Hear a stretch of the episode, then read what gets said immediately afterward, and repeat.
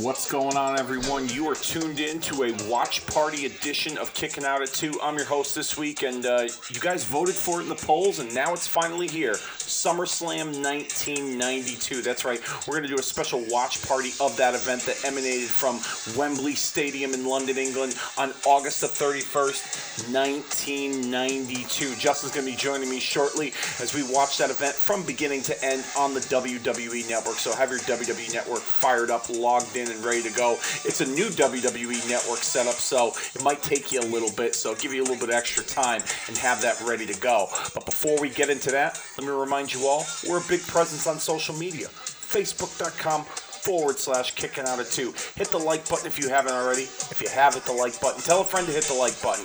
We got links to archive shows, debates and discussions, pictures and videos, so much more over there. Be a part of the Kicking Out at Two crew on Facebook, as well as our Twitter. Our handle is at Kicking Out Two, K I C K N O U T, and the number two. Following isn't as strong, but like I always say, you gotta crawl before you walk and walk before you run. So give us a follow over on Twitter at kicking out too. And don't forget to be a part of the Retro Mania Pro Wrestling Podcast Network. If you love nostalgic pro wrestling, then that place is for you. It's over on Podbean. You can find Kicking Out at 2 over there, as well as Marking Out the Days, Weekend Warriors, Hulkamania is Dead, Gaijin Wrestling Radio, and so much more. You can find all those shows over on Podbean by searching Retro Mania. And let's get into it this week with our watch along. It is a SummerSlam 1992 watch along. Like I said, you guys voted for it in the polls, and I appreciate all the contributions from all of you voting in the polls each and every time I put it up there on the Facebook over at facebook.com forward slash kicking out at two.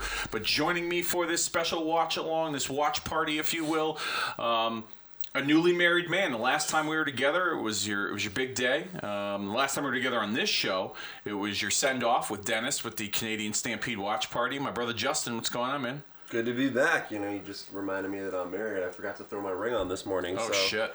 Uh, I think I can get away with it for a couple hours. But yeah, good to be back. Yeah, I'll, I'll, I'll, I'll I won't edit that part out. not, not that Laura's a, a, a faithful listener of the show, but um, anyhow, um, yeah, we're gonna be watching SummerSlam 1992. Um, you know, I don't know how much podcasts you listen to, whether it's this show. I know you listen to other stuff like I do with like Bischoff and Prichard, but uh, you know I do another show with my buddy Kobe, marking out the days Weekend Warriors, and we cover um, WWF Superstars and WCW Saturday Night. We recap them, and right now they only have um, most of 1992 on the network. So um, there's been a lot of discussion on that show uh, regarding um, events leading up to SummerSlam. Um, from Wembley Stadium. And so there's been a lot of 1992 we've been covering. So this will be interesting to go back and, and, and discuss this and see how things unfolded. And there's some interesting tidbits I'd, uh, I had uh, taken a, a, a gander at um, while doing research for this show regarding, um, you know, some events that took place on this show that we didn't get to see on the, uh, the, the, the pay-per-view portion of the show. So, um, while we're at it, while we're while we're kind of chit chatting it up, uh, go to WWE Network, have it logged in. Hopefully, you're logged in by now. It's a new setup, so it might be a little bit different um, than than previous instructions I've given you guys. Um, you'll go to the WWE pay per view section, and you'll search for SummerSlam 1992. The date is August the 31st, 1992. Um, You could also just search it by just writing SummerSlam 1992, and you'll find it as well there. But um, just to make it easier for you, uh, WWE uh, pay-per-view section, and then you'll you'll go to the current pay-per-views, which are currently um, available, and you'll see the SummerSlam icon, and then you'll just search the year 92, August 31st. Um, when I say play, you'll hit play. Um, this time around, there's no more. There's no more uh, TV ratings that they usually give you with the. And probably everyone knows exactly what you're talking Um, Yeah, about. there. exactly. Yeah, because it's so distinct. I've, I've, I've woken up uh, my wife a few times um, in the middle of the night watching something on the network, forgetting how loud the volume is, and then like that will come up, and then she'll be so pissed at me. Yeah, then you're pressing the down button on Yeah, the exactly. for like, like, oh shit! Oh shit! Oh shit! Exactly. fuck! Fuck! Fuck! Fuck! Fuck! Yeah. Um, so uh, there, there's not that anymore, and as far as I know, there's no commercials currently. Um, so there's not a commercial for another Saudi Arabia show or um, SummerSlam, which is coming up. Uh, so you'll just get right to the event. It's kind of like Netflix. It's a new format, so hopefully you guys can, uh, you know, get up to speed uh, when it comes to the network. So we will find it here. Um, let me uh, let me let me go back here. Oh, I gotta mute the TV too as well. Yeah, make sure you mute your television so you can listen to us because uh, you know our our commentary is certainly better than uh, than the um, than the uh, what you call it the the one on the SummerSlam. yeah exactly yeah I'm losing my train of thought here. It's early. Sorry about yeah it, yeah, it's a little early yeah but you know it's it's summertime and you know the heat is uh, is getting to you. So yeah, actually now I had to go back and do it myself because my TV logged out. So you'll go to WWE pay-per-views. Then in the current pay-per-views bar, you'll see SummerSlam. It's got Roman Reigns. Uh, uh, Ronda Rousey, Alexa Bliss, and Brock Lesnar in the picture, and then you'll search for the year 1992. It's up top on the uh, the, the space bar. You'll click on it, and then I'll give you guys a little bit of a countdown. Uh, you'll see a picture of Ultimate Warrior and Macho Man Randy Savage with the SummerSlam logo under that, that date, August the 31st, 1992. And away we go in five, four, three, two, one. Hit play as we open ICOPRO. You gotta want You it. gotta want it. Yeah, there's been a lot of those commercials on the um, the uh, the the the superstars episodes on the network. Have you watched any of those? Uh, a few of them, yeah. You know, Yeah. it's kind of cool. I thought, you know, 1992 uh, was a was a year kind of like where we are now in pro wrestling in terms of the WWE. It's it's a pretty stacked roster back then. You Yeah. know, really like Hall of Fame. You know, through the depth charts. Yeah. Um, you know, and not to stay, not to get too current with the product now, but you know, I think I think we're headed there now with just having a loaded roster. Um, and uh, I think that again, those that makes those superstars episodes definitely worth a, a look, just to kind of see you know uh, a Shawn Michaels on the rise, if you will, or a Tito Santana on the El Matador on the on the, the decline, you know, Yeah. stuff like that. I you know like I think 1982 is a very interesting year. Um, you know, we talk about you know and have before you know the 1992 Royal Rumble. You know, in my opinion, and many people's opinion, it's the greatest Rumble of all time. Not just because Ric Flair, you know, you know, went the distance. If but you the the amount the loaded Oh my, was in yeah, that, exactly. It was, it was like, I mean, I'm pretty sure Bob Backlund was in that Royal Rumble too, right? No, he no, was that was not. the that was the next year. Yeah, he was in it '93. Yeah, You know, Jake the Snake, the British Bulldog. You know, Undertaker, God, Randy yeah, Savage, Sid, yeah, like Shawn Michaels, Ted DiBiase, yeah, Big like Boss Ted DiBiase was, Piper, yeah, like it was it was Sergeant loaded. Slaughter, absolutely loaded. Iron Sheik. Yeah.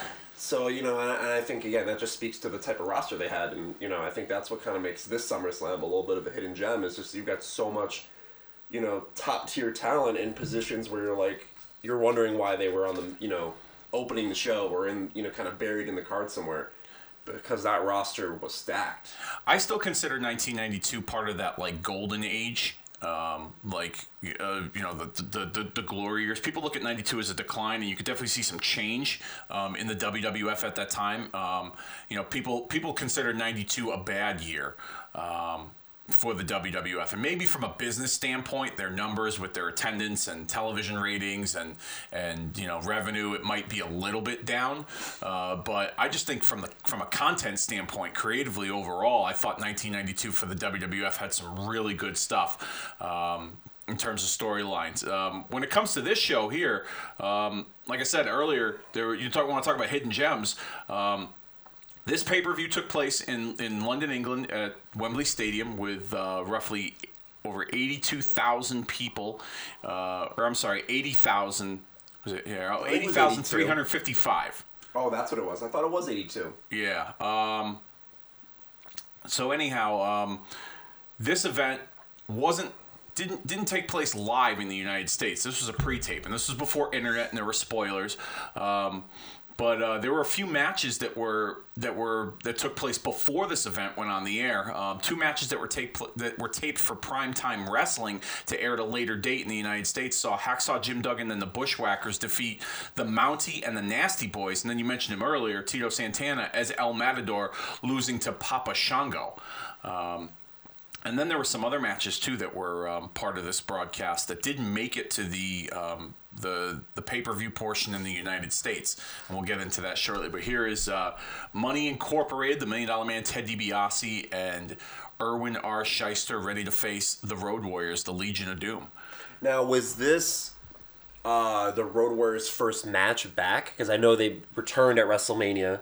They didn't wrestle. They cut a promo. It was too much surprise. First pay per view match back, yeah, Right, but they okay. had wrestled on TV. Okay, um, okay. and they were. It's weird because um, during my um, d- during you know the, the timeline here in 1992, especially when with what Kobe and I cover on uh, Weekend Warriors. Um, th- this match was kind of thrown together here. Road Warriors had an issue with the Beverly Brothers. The Beverly Brothers were new to the scene in the WWF in the spring of '92, and or sorry, in early 1992 going as far back as the Royal Rumble, and they were they were on a collision course with the Beverly Brothers, and they never blew that match off on a big stage like a pay per view. It might have taken place in live events or maybe on a wrestling challenge, but. Um, Money Incorporated before SummerSlam lost the WWF Tag Team titles to the Natural Disasters, Earthquake and Typhoon. That was what many thought was going to take place was that match, and then we would see the Road Warriors and the Beverly Brothers. But they kind of swapped teams for just whatever reason. Um, so um, the Road Warriors, this is their first between the Natural Disasters and Money Inc. What's that? Swapping between who? So uh, uh, on television, on Superstars, they had been building up the Road Warriors and the Beverly Brothers. The Bre- Right. Beverly Brothers would beat local enhancement guys, and then they would paint their faces. Um, they would taunt kids in the crowd. Um, then the uh, the Road Warriors, you know, they would they never had a, an official match on TV, to the best of my recollection. And then on the other side, the, Natural Disasters were going after Money Incorporated, who were the tag team champions, managed by Jimmy Hart. Jimmy Hart had turned on them before WrestleMania, and they were still um, they were they were still in a in a, a big time rivalry for the championships. They had their match on like a wrestling challenge or, or a primetime wrestling or something. I don't remember the show. Natural Disasters won the titles. and then they signed then they just all of a sudden just did like this random switcheroo where they put these two teams together here and then later on in this show we'll watch it with the Natural Disasters and the Beverly Brothers for the tag team titles. Yeah, that's in. Yeah, I don't. I don't. I, I feel like, not as you explain that uh, to me, especially because you know there's not as much television time in terms of you know attention that you we get now on wrestling. You know, every week prime time. Um, I would hazard a guess, like you said, they didn't really blow off the Beverly Brothers, and again they had all this switcheroos. To me, that that that could be a case of like just you know that stuff not doing well in the house shows. My guess is those guys worked with each other. You know, you might you, someone might have to go back and dig that up. Yeah, yeah. These teams worked with each other on the house shows and like Oh, I would imagine that was the formula Warriors, back yeah. Road Warriors and Beverly Brothers probably just didn't you know didn't mix well. You know, and Yeah. didn't get good reactions. And you know, I think the probably the sole purpose that you, this match is on, you know. On the card is because it's the Road Warriors. Yeah. they're, they're they're just a huge big ticket name, and Money Inc. is obviously you know Teddy DiBiase especially another big time star. So you know, it's a pretty again speaking to how good the roster is. It's a pretty darn good enhancement match. Oh, yeah. you know what I mean in terms of like building a card. Like Absolutely. you know they're, they're not going to put on the, the the best holds and such, but again on on name value, like you know. If you gave this attention, it could be a main event. You Well, know here- what I mean? Oh yeah, I mean here's another case of of how things were structured at that time. Um, for weeks on Superstars, Papa Shango and Ultimate Warrior had their issues when Papa Shango delivered a curse to Ultimate Warrior and the, the, the iconic moment where he's throwing up and you know then that must have been blown off at a house show and all of a sudden Ultimate Warrior is announced as the number one contender to the WWF Championship against the Macho Man for this event. It, it was just like it wasn't even mentioned again on television. And you know what? That probably has a lot, and, and these these very interesting switches, could I think are also probably a product of the fact that they have the big stadium to fill, and they need all. Oh the yeah, guns, for sure, for sure. Like, Especially when they didn't have Hogan too. Like and, Hogan, and, and I'm sure that dude got a phone call too. You know what I Oh, mean? yeah. If they could put him in any type of match, they would have. And I'm sure Hogan, you know, if the money was right, he was going to do it. oh for sure, But, absolutely. But I, but yeah, again, like you said, just to have him randomly made as champion, not really blow off on TV a Papa Shango feud that you know had the guy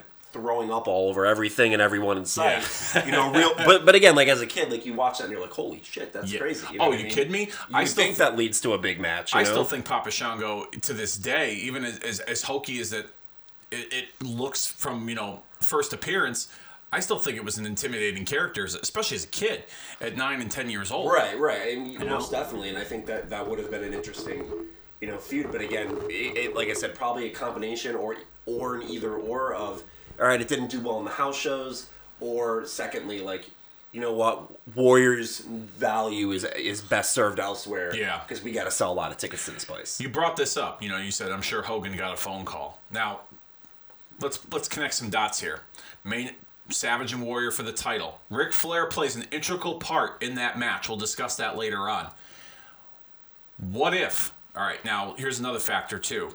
It's it's London, England. It's an international show. Those fans are very loyal wrestling fans. I would imagine without announcing a card that they sold this place out or damn near sold it out. What if they do you is it on the table to do Hogan and Flair at this event? Considering they didn't do it at WrestleMania, this is already sold out.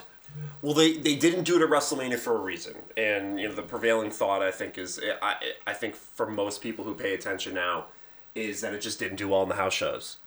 Uh, like you said, I'm sure this you know we'd have to look back in history and find out how quickly this sold out and when you know when matches were announced surrounding it.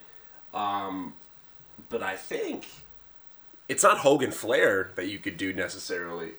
You could probably do like some sort of tag match involving you know Savage, Warrior, Hogan, and and and Flair, you know, and whether it's you know, you know Warrior and Flair versus Hogan and Savage, you know, the Mega Powers reunite could have been it, something to sell, and then you could still kind of, you know, storyline tease the the Warriors allegiance or you know disallegiance from being a babyface. You know, there's there's a lot of lot of things they could have done with that. Um, but it, Hogan is probably brought in if he gets a phone call as an attraction. Oh, kind of sure. kind of in the way that he was brought in for WrestleMania nine. Well, you know what I mean? He's probably brought in as something like that, if anything, where it's just a one off. Um, and and with that being said, they could have done Flair and Hogan as a one off with Well, not much fanfare. Just Well, that's my point. just book it as its name. So Yeah. I think it's it, it, it depends on how creative they wanted to get with it. Well, considering too that, like I said, Flair, Flair's character on TV felt snubbed that he was not a part of the the the championship match. Didn't get his rematch um, from WrestleMania after losing the title. Um, I feel like that would be the impetus for him to. Uh, you know, be a part of the championship contender scene, and then you slot in a name like Hogan, big money match in a sold out stadium as an attraction. Hell, you could even advertise it as a number one contenders match, and the winner gets the you know Savage or Warrior for the championship at a later date. Yeah, that's true. Um, that I, I I do wonder though. Again, I don't know what their emphasis was on what would be the main event of the, the show, but do they do they not book that out of fear that they that it overshadows Bret and Bulldog though? That's another thing. You know, Yeah. that's clearly the bigger singles match of the two, and then. How do you not put that on last? No, I get it. on name value alone. Just Uh, no, just I- kind of going through the, the thought process of, of potentially what they could be talking about if that were even talked about. Um, Oh, I get it. So I think I think it would have been more of a side cart match, like I said, a tag match. You know what I mean? I, you could totally see Hogan jumping in in a tag match, or some sort of, you know, where he's not carrying the load, he's not wrestling a full bore match. Again, something on the vein of a WrestleMania nine appearance. I think Yeah. would have been probably the likely and more probably more appropriate setting Yeah. because you could still get name value out of Hogan and Warrior or Warrior and Savage, and then again you could you could figure out a, a Flair, you know. I mean, weird enough, you know, at the time you, you could have done. I don't know. You could have done uh like Hogan and the Undertaker, you know, against Savage and or no Flair and Sid, you know, or just there there was there was there was players involved. I think that I think there was a lot that they could have gone to for sure. Because again, the roster is just so stacked. Here's here's a name that that you could have thrown against Hogan at, a- at an event like this. Razor Ramon. He had just debuted on television a few weeks prior to this event. They had been hyping up his vignettes for weeks and weeks on end. Razor Ramon had talked about wanting to face the big names in the WWF. He even called out Undertaker. He called out Randy Savage. He called out Ultimate Warrior. You know, a Razor Ramon newcomer calling out Hulk Hogan for a SummerSlam match. Um, I think it. I think that could work now. Like in two, you know, just. But in way- 1992, it would have been difficult. I think it. I think it would have been difficult because the formula, tried and true, from the time Hogan got on top was, you know, when they they were they were always grooming somebody to face Hogan next, and I think if he had only debuted a few weeks prior, that's just way too soon. You know what I mean? I think they would have probably wanted him to get some more guys under his belts, get some more, you know, steam on him before feeding him to Hogan. n- granted, that's that's a fair point. just from just just based on what I, the, the on history the- of how they've yeah, done on it. the form. No, I get that. I, I, I'm and I'm right there with you. But at the same time, too, um, it's not like they they they put Razor Ramon in like a low level mid card feud when he started. They threw him in to Savage and Warrior with with Flair as Right. like his as like his his partner, so Right, to speak. right. So I mean, he was in there with top guys who were revolving around the WWF Championship. So you looked at Razor Ramon as a big deal at that time. So I mean, from that standpoint, I feel like it wouldn't necessarily. Your, your your points are very valid, but I feel like it wouldn't necessarily be out of the realm of possibility. No, no, no. I don't think it would too. But I think the minute you feed him to Hogan, it's over. You know what I mean? he go Um, he goes back he goes back down the mountain by way by way of you know King Kong Bundy, Big Boss Man, Earthquake. It's just the trajectory like that. It'd be too much too soon. Um, again, in 2019, you could do it, and you could ta- you could have some life for afterwards. Okay. but I think again the the philosophy I think would have would have been to maybe give him six seven months of beating some quality opponents and getting over on TV a little bit before you fed him to Hogan. I, that, that that's just Okay. No, I, it's fair. No, you make you make fair points. I, I, I can I can get behind that. Um, would I have liked to have seen that match back then? Yeah, and I think it would have been cool even as an attraction. I think if you think more creatively, you could have you could do it more as a one-off with Hogan and Razor that leads Razor to someone else. Yeah. a Bret Hart. You know Yeah. what I mean, or Yeah, a yeah. Bulldog, or someone like that. Yeah. it, it definitely had had you know has legs in a in a looking at it from the from you know a bird's eye view. Yeah. Uh, speaking of bird's eye view, um, you see there on the uh, next to Ellering uh, on the chair the the dummy Rocco. Yeah. A lot of wrestling fans feel like that took away from the the mystique and the the aura of the Legion of Doom characters. What did you think of Rocco the dummy? again, not really having too much recollection of this as it happened. Um, you know, the the LOD had been, while not much variation before this, they had been done and redone a bunch of times. You know, their their style was very matter of fact, and I don't think it required them to to uh, change their their characters or really do much of anything to them because they were so popular Yeah. it was just another way of kind of kind of repackaging them. Again, they didn't have Ellering in the, when they first got there either. No, so, no. I mean, I think you could look at Rocco as a way of making Paul Ellering more interesting than it was the Road Warriors. You know what I mean? That's The a good point. Like, like Rocco was Paul Ellering's manager, as stupid as that sounds, and Paul Ellering was the manager of the Road Warriors. So, Yeah. like, you know, I think it was more to give Ellering more color than anything. And again, that, that could be entirely off base. No, no, no. I that it's- seems like again, like why should I care about this Paul Ellering guy? Like, there's nothing about him other than oh, he used to manage the Road Warriors. They kind of brought that out a little bit, but I well, I, I know that when I, I've I've seen different variations of you know oh that that was a I didn't expect that finish. yeah, they didn't do the Doomsday device. They tried it and it, it, it got blocked. Um, but to kind of put a period on the end of the sentence when it comes to Rocco, I feel like when it, when I've spoken with other wrestling fans and I've seen other, you know, articles and posts and they've brought up this portion of the Legion of Doom's career, people have looked at the Rocco aspect as like, you know, making the Legion of Doom look very cartoonish and very, you know, not realistic. But um, if we want to, you know, call bullshit on the realistic factor, these are two guys that wear face paint with reverse mohawks and shoulder pads with spikes.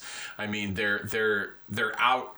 Their their their characters are out there, so it, I feel like it's not um, out of the realm of possibility that they would have a ventriloquist dummy as a part of their little entourage because they're just some fucking weird cats. You know what Yeah, I mean? Yeah, plus don't you gotta you know, and maybe I'm wrong, but like kind of in this time period in you know, like the, the TV shows and the Pee Wee Hermans of the world, like they had like you know the oh yeah, like Pee Wee's Playhouse. Yeah, yeah, man, that was a big mark for ventriloquist- that. Yeah. ventriloquist acts were kind of a thing. Mm-hmm. Like it wasn't. Oh yeah. you know, so even before that, yeah. Yeah, so like I don't think it's crazy. You know what I mean? It's not like the. I mean, it's not like the fucking you know Rocco's you know winning the Yeah, Intercontinental title. You know what I mean? yeah, he didn't like go for the cover in a Yeah, match. Yeah. like chill. Like it's not that big of a deal. Like you know, and it's a it's it's a it's an inanimate object. They could they could fucking burn it and Yeah, set it on fire with- in, in, one night, and it Yeah. wouldn't be a big deal. yeah, it's like it's like Al Snow and Head. Yeah, Um, yeah, and yeah. No one no one cried about that. Yeah.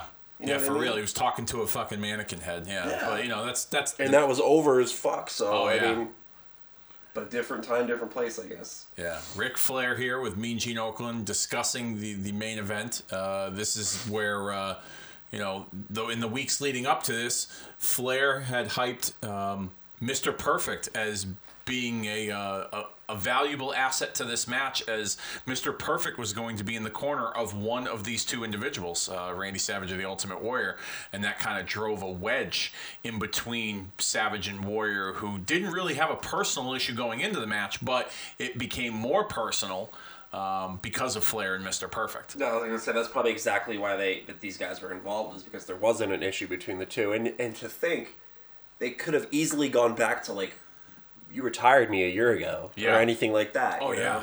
But they didn't. So I mean, but again, this is probably to, to again involve more characters, get people that had some name value on the card, if you will, and and you know let people know that they're going to be there. Yeah.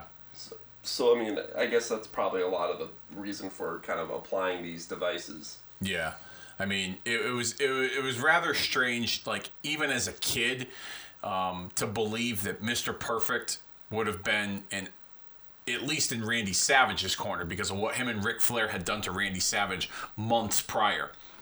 When it came to Ultimate Warrior, it was still a kind of out there possibility looking back on it. But at the same time, Ultimate Warrior was very out there, and I just had like a I wouldn't say a hatred, but a, a dislike for Ultimate Warrior because you know he, I just wasn't a, I just wasn't a big fan. So I, I thought like that was like a a, a way to um, kind of rationalize my beef with the Ultimate Warrior by having Mi- Mr. Perfect in his corner. Uh, speaking of beef, the Meat Sauce Mafia here with Virgil. Um, let me tell you, you go back and watch some of those superstars. Virgil's on a, a, a fair amount of those episodes, wrestling and cutting promos, and oh my goodness, his promos are fucking hilarious. Papa Shango, he can't even say Papa Shango's name. Papa Shango, we're gonna rumble in the jungle. Um, he's here uh, hyping up his match with Nails, who had made his debut a few months prior on Superstars, attacking the Big Boss Man. Um, the Nails character, a, a convict uh, who had been locked up in a prison, and the Big Boss Man was uh, one of the prison guards in that prison. And so he came back for his revenge and attacked the Boss Man. Here's another, you know, uh, fun fact here: Boss Man had returned to television uh, a month or so prior to this event, and they didn't put Boss Man and Nails on the card for SummerSlam. Instead, it was Virgil and Nails. Man, I will say though, over the course of probably what a year or two, they really they gave Virgil every chance in the world to get over like a top babyface. Oh, They yeah. just just the way they presented him on television, you know, the promo time, just the, the the way they you know treated him on commentary. He even got decent time in matches. You know, nobody talks. You know, t- people talk about you know shoving people down your throat. Virgil was yeah. Virgil, but again, but the fans liked him too. Well, because he, he his background and where he came from Yeah. with DiBiase. DiBiase was so hated Yeah. and treated him like shit on TV that you know you you couldn't help but get behind Virgil. I- I'm not saying that he should that they should have kept going with it, but Yeah. like God, like wow, like you people don't see it as I mean as much as it was ever present. Like Yeah. I think they just wanted that youthful, energetic talent, you know, that could potentially, you know, kind of be a pet project. But you know, it, it makes you wonder when you look at you know prospects, if you will, at this time. You know, you, took, you talk about Tom Magee years before, and you know, building for the future. It, it, it, it appears to me looking back on a lot of you know Virgil's work and again how he was presented on television that he was a prospect of sorts Yeah. that just never panned out you Yeah. know? And that's interesting to think because you- know they there weren't so much living for the future at least so prominently back then as they are now especially Yeah, I remember as a kid when they just kind of didn't do a lot with Virgil. I always thought like, well, there's a chance that like he'll go groveling back to the Million Dollar Man. He'll be like, like it, like it would have been interesting. Like I didn't really care for Jimmy Hart with Money Inc. To be quite honest with you, um, but it, it would have been kind of cool if like Virgil was like, you know, IRS and DiBiase's, you know, little errand boy right um, instead of Jimmy Hart. Um, but did you know that Virgil uh, once spent some time in Memphis wrestling as Soul Train Jones? um you know i can't say that i mean i guess it doesn't surprise me but i can't say that i knew that no Yeah, there's a if you follow him on Instagram um, at Real Virgil, um, he posted a picture once, and he's kind of got the um, the the Uncle Sam look with you know the top hat and the vest, and kind of going with the Apollo Creed. Yeah. Um, kind of kind of vibe, uh, but yeah, he was once known as Soul Train Jones down in Memphis. Um, I don't think he was a big big name down there. Uh, He probably had more notoriety, or at least you know his character did on TV there than he did here in the WWF. At least, Mm, i don't know i mean i mean obviously memphis was its own little world but i mean he's virgil man. Yeah, you know? Just you know the, the, the just the mythology and the and the the, the, the tongue-in-cheek nature of how, how his character came to be is is lives in wrestling lore along with again his arc as a, as a character on WWF television. Like you said people got behind him for all the right reasons. Yeah, and it makes you wonder like what you know why didn't they like what where at what point do you think they stopped pushing Virgil? You know what I mean? And like why? I feel like it ended after DiBiase got the million dollar belt back. Um, because he won it at the SummerSlam a year prior, which we discussed on last week's show uh, with our Trading Places series covering SummerSlam 1991, and um, I feel like it was after Repo Man helped DiBiase defeat him to win back the million dollar belt was kind of like that's when like that was the end for Virgil. And then Virgil just kind of became like a filler. Like he was involved in that eight man tag at WrestleMania earlier in, in 92 with Right. Boss Man Slaughter and Duggan against um, Repo Man, Mountie, and the Nasty Boys. And they just didn't, you know, didn't put enough emphasis on him. Um, probably this point here with the match with Nails is where um, he got something more significant, even Again, just for a brief period of time. and, and and yeah and, and and you would argue here that this was really just to get nails over oh, you for sure. I mean and it's so yeah they, they kind of the ship had sailed and they kind of looked at Virgil I think yeah as, as you know the the the pre Barry Horowitz Barry Horowitz you know Yeah. Yeah, Nails. Uh, Nails was an intimidating character as a kid. I just remember like the voice, Like you know, and, and I believe it was digitized if I'm not mistaken. Like, Big boss man. Yeah, he Like just a Bane type thing. yeah, exactly. Yeah, like um, nails. He, like I said, as a kid, it was very intimidating and it was believable. Um, I even brought up the possibility on last week's show when I was doing the trading places of. Um, from SummerSlam '91, they had that jailhouse match with Boss Man and the Mountie. Yeah. What if the Mountie won and the Boss Man went to jail, and that's how they introduced Nails? That would be kind of neat. You know what I mean? Yeah. What if Nails was introduced as like the guy like attacking the Boss Man inside the prison in New York? Yeah. at that SummerSlam. That would have been kind of cool. Um, but um, Nails wouldn't last very long in the WWF. He uh, he was projected to have a rivalry with Undertaker, and then he fucking knocked Vince McMahon out, Yeah. and that was the end of it. That'll that'll get you, you know, on the unemployment line pretty quickly. Yeah, um, yeah. He was uh, he was no longer. Um, no longer active in wrestling, I believe. Oh, he would. You know what? He would make a, a brief cameo in WCW. He wrestled Sting, I believe, at um, at uh, one of their pay per views. I want to say it was like a, a Slamboree or something. Um, and he was known as the Prisoner. Same look. Yeah. Oh, fucking awful. Same What's look. prisoner doing in the impact zone? Impact Zone. That's TNA. well, yeah, it might as well be. Yeah, I know, right? Jesus, especially WCW at that at 1992 time, that was the lowest of the low. 92? Or you mean 93? Around, I would say around this time through 93. Oh, you gotta watch some of their stuff on Saturday night, man. Some of their stuff on WCW Saturday night is is some pretty, in terms of quality wrestling and even like consistent storylines, like some pretty you know good stuff. That was like the Bill Watts era, where Bill Watts tried to tighten things up a little bit. There was no ding dongs, there was no hunchbacks.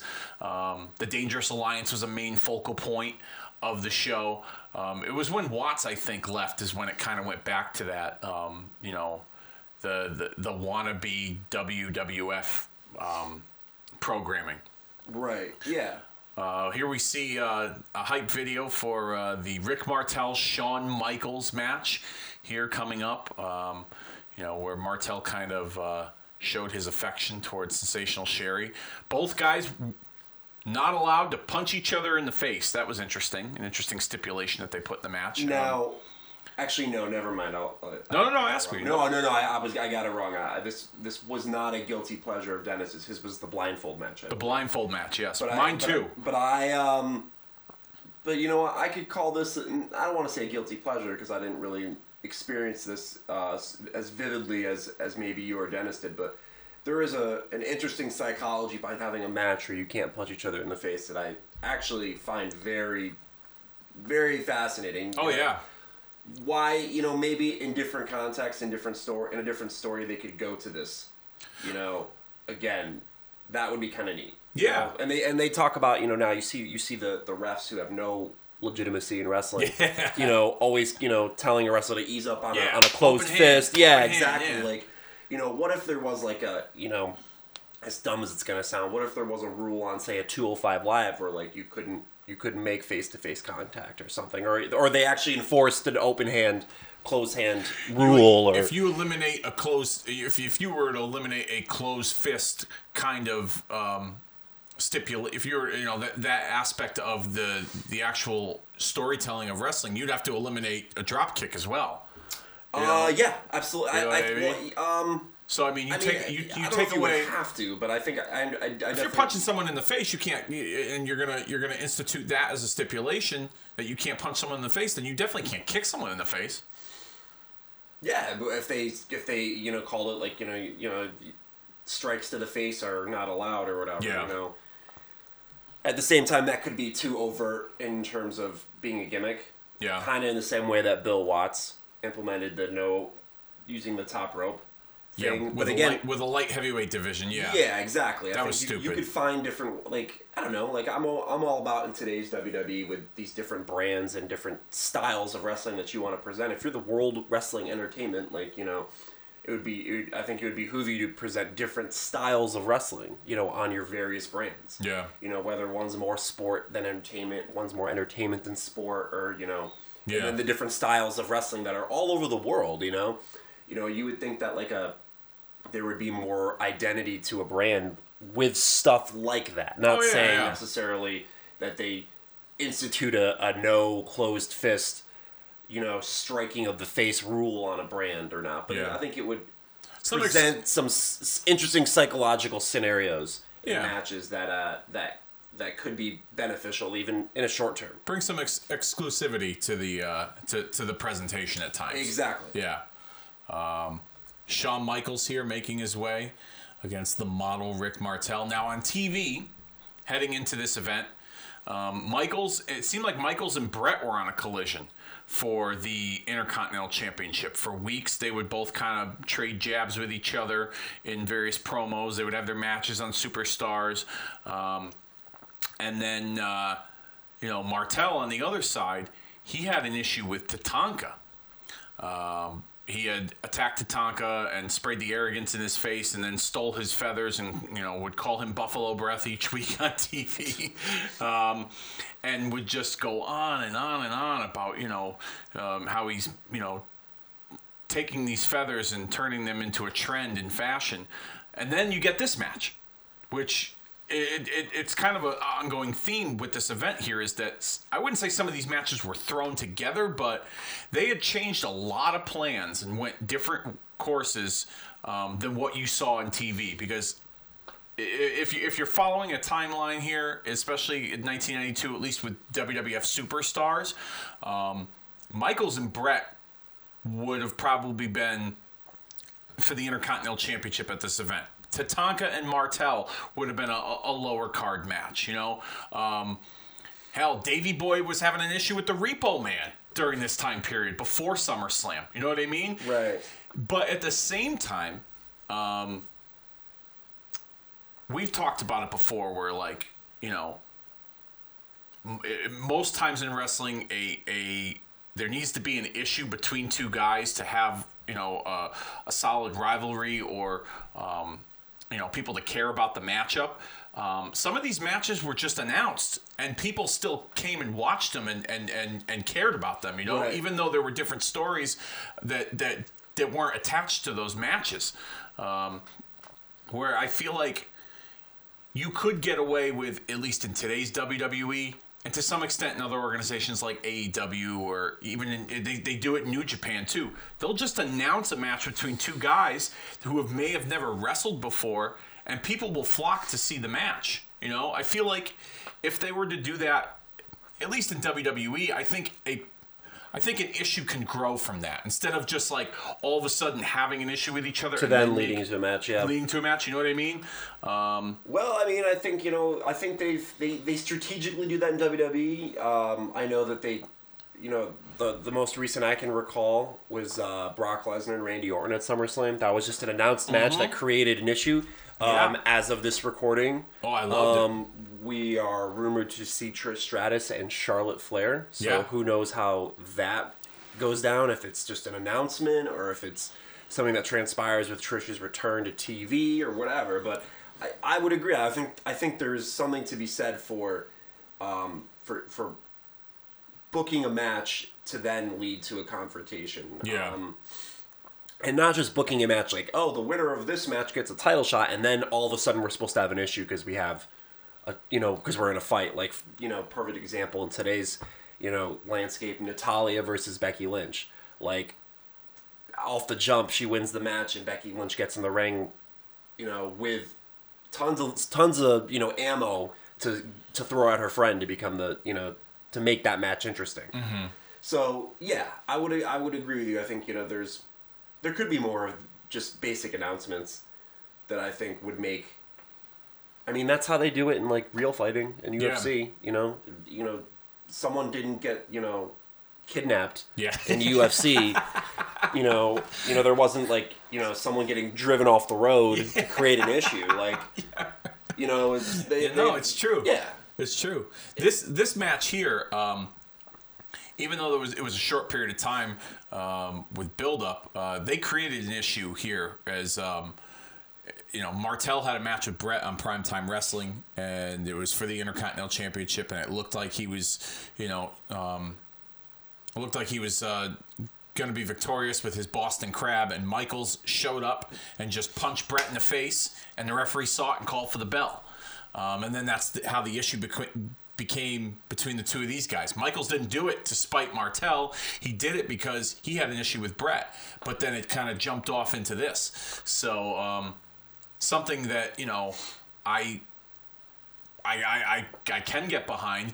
I will say though, even as a kid, this was a little strange because these were two bad guys. It was a different formula for me as a youngster. Um, and you don't see many good guy versus good guy and bad guy versus bad guy matchups in wrestling anymore because most wrestling fans are still trained to, you know, react traditionally to cheering the good guys and booing the bad guys. They want good versus bad, even though they say they don't. So then it doesn't translate well on TV when you have two, you know, wrestlers, you know, of the same persona, so to speak, on the same side facing each other. Um, but this was this was rather different and strange. I didn't know who who to cheer for or who to get behind um, because they were both bad guys at that age. Yeah, again, I, yeah, I, I would agree with you wholeheartedly. I don't think, um, you know, I it's I think this is a very weird period, um, and I think in many ways this was kind of like by accident. Uh huh. Um, you know, you talk about how things kind of got, you know, plans very much again things look thrown together for this, and I think the fact that you know we talked about earlier with you know certain matches not maybe drawing well in the house shows, the need to try to fit guys on the card, you know, Wembley Stadium, you know, you talk about Bret and the Bulldog and. You know, the, I'm sure they- wanted the British Bulldog in a very high profile match. Yeah. You know, given, you know, he's the hometown guy and, and you know, Bret Hart is a perfect candidate for that. So, yeah. you know, I'm sure it started there, I'm going to guess, in terms of them building this card up. And then when they realized what they were doing at the top, they kind of saw how that affected the rest of the landscape. And that's kind of what you, how you got matches like this. And then you, you find two guys like this and you look at an experienced hand like Rick Martel and then a, a rising star in Shawn Michaels. And it, you know, I think they looked at the, the opportunity to, to grow Shawn Michaels as a performer with an experienced guy like Martel. Yeah. And then they were like, okay, now we've got these two guys in our frame here. Like, why do we make it interesting? Yeah. You know, then they probably looked at it like that. Oh, it's two bad guys. You know what I mean? And if you think about it too, like Sensational Sherry's like probably still one of the most hated heels in the company at this point. It almost at this, you know, at her expense, she almost makes both these guys baby faces. You know, by being the scorned bitch. Yeah. You know what I mean? Like you know, so I think it's it's a very Like they're doing all this for her. Yeah. She's, she's she's having these guys rip each other apart for her. Like yeah, what exactly. a bitch. Yeah. Right, and and Bros before hoes. yeah, and, and and you know they're not really. Bros, but yeah, no, yeah. but it, no, but no, like it's it's not like it was you know, Oh, there we go. Broke the rule. No hitting in the face. and the bell didn't ring. I know it wasn't like an official rule, but you'd think that would have been. They both agreed to it. Yeah. what you know. It was it was implied And on that's TV. the thing, like the fact that they go back and forth, like I feel like would have gotten a good pop. She passed out. That's great. Yeah, Sherry. Um, Sherry, Sherry, you know? Honestly, Sherry's one of those. Sherry's one of those managers and those characters where she's. he just kicked her off. Um, she wanted their attention. yeah, and she got it. Um, where she benefited just about from being with anyone, and they benefited from having her. You know what I mean? Um, she was, for at least in the WWF and in, my timeline, you know, Macho King Randy Savage. She was Queen Sherry. Both of them were so intense that they that he's given. CPR. But I think Bobby Heenan on commentary said, "Give her mouth to mouth restitution." but um, she was with Macho King, and both those characters were so intense. They worked so well together. Then um, that ended, and they put her with DiBiase and gave DiBiase a little bit of an arm piece. Um, and you know she wasn't as intense as she was with Macho King, but um, she she she brought an interesting piece to DB. There she is getting up, and then she'll she'll faint and go back down once they kind of see her. She'll pretend, or maybe not. Um, yep, there you go. There um, and then they put her with Michaels to give Michaels a little bit of a rub because he was still, you know, fairly new in the single scene in the WWF. You know, even though he had a s- substantial run with Jannetty and the Rockers.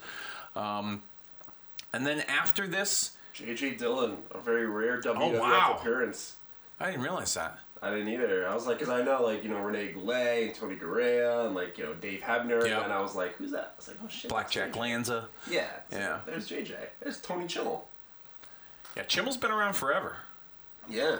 Chimel's Chimel's uh Chimel's a company guy. I read recently that he he uh, ring announced a match on a house show. I did. I saw that. Yeah. His grandkid. well, To think he's that old, his grandkid was in the audience and he Yep. wanted to ring announce. I thought that was cool shit. I saw that. Um, I don't know who would be the longest tenured um, employee uh, or longest tenured 1099 for WWE Eh. anymore, but it used to be Finkel. Well, Finkel's still employed. He's still on the payroll, right? They Yeah. just don't do anything because of his health. Yeah. Which But I- did you I see those pictures recently with him? At WrestleMania weekend, yeah, Yeah. he didn't look that great. Um, but yeah, I've, I've, you know, I've I've been told that he's pretty much like the resident like statistician historian of the company. Fink? Yeah. Yeah. Like he pretty much just spends all his time, you know, just you know, the, again, that outthink the think thing was kind of a shoot. You Yeah. know, the guy knows everything there is to know about the entire company. He's, I believe he's technically the first employee I think so too. in the WWF, I think at I've least in under Vince McMahon's, you know, control after taking over from his dad. Yeah. I believe, if I'm not mistaken, Fink tells the story that he was hired by Vince and Linda in the arena at the, the old New Haven Coliseum in New Haven, Connecticut, I want to say. I think that's where they offered Yep. him the position, Yep. if I'm not mistaken. Yeah, I remember. it's, it's yeah, I believe that's true, and I think, you know, to get a little bit off the tracks a little, um, there was like a documentary like locally that aired about the New Haven Coliseum Oh, really? Interesting. probably a couple years ago. Okay. And Howard Finkel was featured in there, and I think he even mentioned that like his first gig or his earliest days of ring announcing were at the New Haven Coliseum. Yeah. You, uh, you might It, remember. it's like a low. It was probably like done by like Channel Eight or like you know Okay. CPTV or something like that. okay, PBS. Yeah, sort of, something something local, but it was. Okay. I remember hearing about it or seeing snippets of it, and yeah, Howard Finkel spoke in it, or someone spoke on his behalf. Oh, here we go. Martel brings the, the, the bucket of water. The circus is in town. So what were you gonna say? Oh, um, the New Haven Coliseum. Um, I think you you probably remember this. The last event to ever take place inside the New Haven Coliseum was a WWE house show um, in 2002, the night after SummerSlam. That was when they used to run Monday night. Oh, they still kind of run Monday night house shows, but it was a SmackDown show. And the main event, I believe, was Rey Mysterio, Kurt Angle, and um, I want to say Billy Kidman was Something, like, right? yeah, or I forget, or maybe Eddie Guerrero um, was a part of that. I forget, but yeah, it was at the old New Haven Coliseum. It was the last event ever that was held before they tore that building down. It's interesting in history that WWE has la- lays claims to that. Um, rightfully so, accurately so, rather. Uh, they were the last event at the Boston Garden in '93. Joe Louis, Uh, I believe, recently. Were they the last of Joe Louis, or was that their last time in Joe Louis? Um, oh, you might, yeah. I'm not, I'm not 100 percent sure. Yeah, but I, at least I remember that they were the last event apparently at the Boston, the old Boston Garden. That's Survivor Series 1993. Really, that was the last event. Uh, that's Okay. what I. Re- that's what. That's what people say. Okay. So I don't know for sure. Um. So we'll just go with it. but um. Yeah, I do remember like a couple years ago, the last their last time at the Joe Louis Arena. Um. yeah, They, they made a big deal of that. T-shirts and stuff. You know, they were selling that it was the last time at the Joe and. I Didn't mean, they do that for um, uh, Nassau Coliseum in Long Island? Because originally that building was going to get torn down, They may have. I think you're and right. And they redid uh, they they redid it in the last couple of years. I think they did that too because um, at the time, and I still think it might even be uh, like a standing issue now. Uh, the New York Island- Islanders they had moved To to, Brooklyn. Brooklyn, and Barclays, Brooklyn's yeah. lease or their lease with the Barclays Center was was running out, and I believe Nassau wanted to bring them back. At the same time, Hartford tried to bring the Islanders, that. even on a temporary basis. Like so, but, I They also enticed Hartford. Hartford also enti- tried to entice the Islanders by saying that they were going to drop two hundred and fifty million dollars on renovating the building too. Right, which is yet to be done. So uh, I'm not really sure. Um, but I want to say that yeah, I think there was a they kind of decided, all right, let's just keep this this joint open because we're gonna you know bring the, the Islanders back, and I think that's still a, a, an ongoing effort now over there. I could be wrong, but Yeah. um, yeah, interesting to say the least. Again, that WWE's had uh, several of the last events allegedly in in closing arenas. From Shaker Heights, Ohio, the Beverly Brothers, uh, Bo and Blake Beverly, with the Genius as their manager. Genius, uh, yeah, I was, uh, you know, like, like I said earlier, the, the, the, the going into this event, it seemed like they were on that collision course with the Legion of Doom, but then all of a sudden, uh, they. Um, they uh, they they were headed towards a tag team title match with the Natural Disasters. Um, but uh, the yeah the Beverly Brothers, uh, Bo and Blake, the Destruction Crew, uh, Wayne Bloom and Mike Enos. Um, Wayne Bloom on the left, Mike Enos, or I'm sorry, Wayne Bloom on your right, Mike Enos on your left. Um, Mike Enos, famously, his his claim to fame isn't being a Beverly brother. His claim to fame is being in the ring when Scott Hall made his debut in WCW on Nitro. Yeah, that's right. That's that that was that was uh, Mike Enos's claim to fame. Yeah, because I was gonna say as a as a as a little bit younger than these years here, you know, at least consciously, I I the the Beverly Brothers is a rather forgetful team. For Oh, yeah, me. I don't sure. recall much of anything they ever did in, in in wrestling in my lifetime. And Mike Enos, I believe at the time in WCW, he, he went by Mike Enos, but he was called the Mauler. Yep. and he was managed by uh, Colonel Robert Parker. Natural disasters here, earthquake and typhoon. WWF Tag Team Champions making their way down to the ring. They just recently defeated Money Incorporated for those championships. Um, I don't know if that was Wrestling Challenge or Primetime Wrestling or something, but um, yeah, Earthquake was um, Earthquake was an intimidating uh, character as a kid, especially when he uh, he put Hogan out um, on that Brother Love show. Um, I was I was I wouldn't say I was petrified, but I was I was pretty intimidated. Um, but yeah, um, John Tenta, believe it or not, a former sumo wrestler. Yes, that is true. And I believe he also played football at LSU. Really? Believe so. Okay. Um, I can double check on that, but I want to say that's um. And that what was- about what about Uncle Fred over here? That's right, baby. Uncle Fred. Poor Uncle Fred. So John Tenta, my quick little Wikipedia. Which may or may not be correct because it is Wikipedia. Um, We could change that at any time. I want to say, uh, no, he was a uh, wrestler at LSU. Louis, Okay. no, sorry, yeah, LSU. I'm sorry, Okay. yeah, he was a wrestler there, and uh, as Wikipedia is saying, um, he was nicknamed Big John Tenta, lettering at the on the Tiger Varsity wrestling team, and participated on. He was he was on the football team, but I guess he was a primarily a wrestler. They had dropped wrestling to comply with Title IX in '85, forcing him to choose a sport, and that's when he decided to play football. And uh, yeah, Interesting. and then he also was a rugby player uh, for the LSU Rugby Club. Can't imagine many people taking him down. Yeah, and you know what? He doesn't look athletic, but the fact that he was able to have that range athletically, sumo wrestling, football, wrestling, amateur wrestling, you know, Greco-Roman wrestling, you know, and then to make put it all together here, like very underrated big man, I would say. you, you don't. Re, you don't. You obviously don't remember his debut, but his debut in the WWF came uh, when they um they brought him in like he was a fan. Um, Ultimate Warrior was having a um, uh, like a push up contest with Dino Bravo.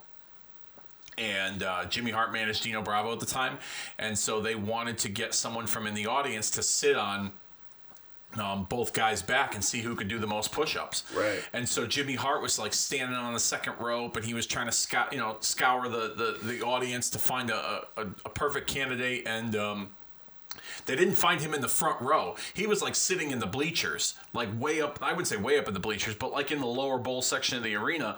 And then like the camera panned to him, and he just he was you know jeans, button down shirt, looked like a regular guy.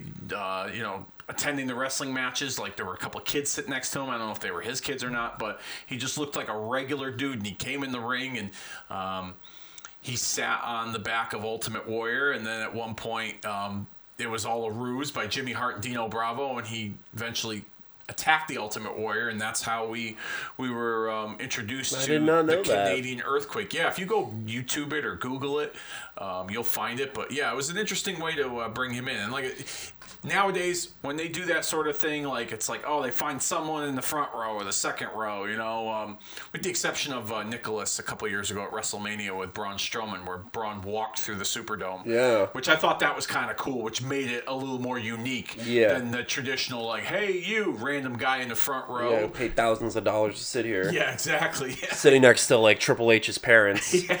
You know, yeah, like right. Yeah, exactly. So that was that was an interesting way to uh, to bring earthquake in, and then of course you know you got Uncle Fred, baby. That's right, baby. Poor Uncle Fred. Um, typhoon there, tugboat. Um, nice little revival of his career. Shockmaster. You know, the- yeah, the the, the, the comeback of the Shockmaster. yeah, the Shockmaster's been a, uh, a, a a big part of the convention circuit over the years. Oh yeah, for sure. Um, you know, he makes, you know, I, w- I don't know what, what he makes on the convention circuit, but between that and, and, and Tugboat, you know, he does multiple signings in, in one shot under the two different characters. Um, I believe uh, um, Charles Wright, Godfather, does that as well. He'll, he'll, he'll be advertised at a convention as Godfather, and then he'll also be advertised as Papa Shango. So I wonder, I wonder what, what kind of booking feel is like with, when it he comes probably to that. tries to go for more, at least more than the going rate. yeah. You know, I, I've I've heard of you know, you know, other guys try to do stuff like that too. You get more get more bang for your buck. Um, but uh, yeah, I mean, it's like I said, it's it's kind of you know, got to pay the bills. Conrad Thompson said once on on uh, Shivani's podcast that um, Sting wanted an extra five grand to put the red and black face paint on as opposed to the black and the white to do to do Starcast because Conrad wanted to do like a Wolfpack Sting um, autograph signing and he and, and Conrad said that Sting wanted an extra five G's for. Uh, Hey, if you can get it, man. I I don't think Sting needs it, but yeah, you know, no. this stuff's probably you know, in many ways, I think for a guy like Sting who has who has the coin, like, you know, he'll get what he can, and he probably doesn't do it for the you know, for anything less than what he's worth. But Yeah. you know, in some ways, a lot of that's probably a hassle. And that's probably why he does jack up the price for five grand to throw on. Was it hard to find red paint? No, he's probably like, you know what? If that, you know, like I have my gimmick. I, you, you booked me for a reason. Like Yeah. I have my I have my shtick. You know, this is what I do, and you want me to deviate a little bit because you have this in mind. Well, it's going to cost you a little bit more. And you know, I think that's just the the old school carny, you know, type of you know mentality that still exists. You know, Yeah. I mean, come on, Hulk Hogan charges what like twenty five grand for an appearance to do autographs somewhere. You know, like I think I think at his um at his uh his his, his store it's like a hundred bucks a pop to meet him. yeah, that's nuts.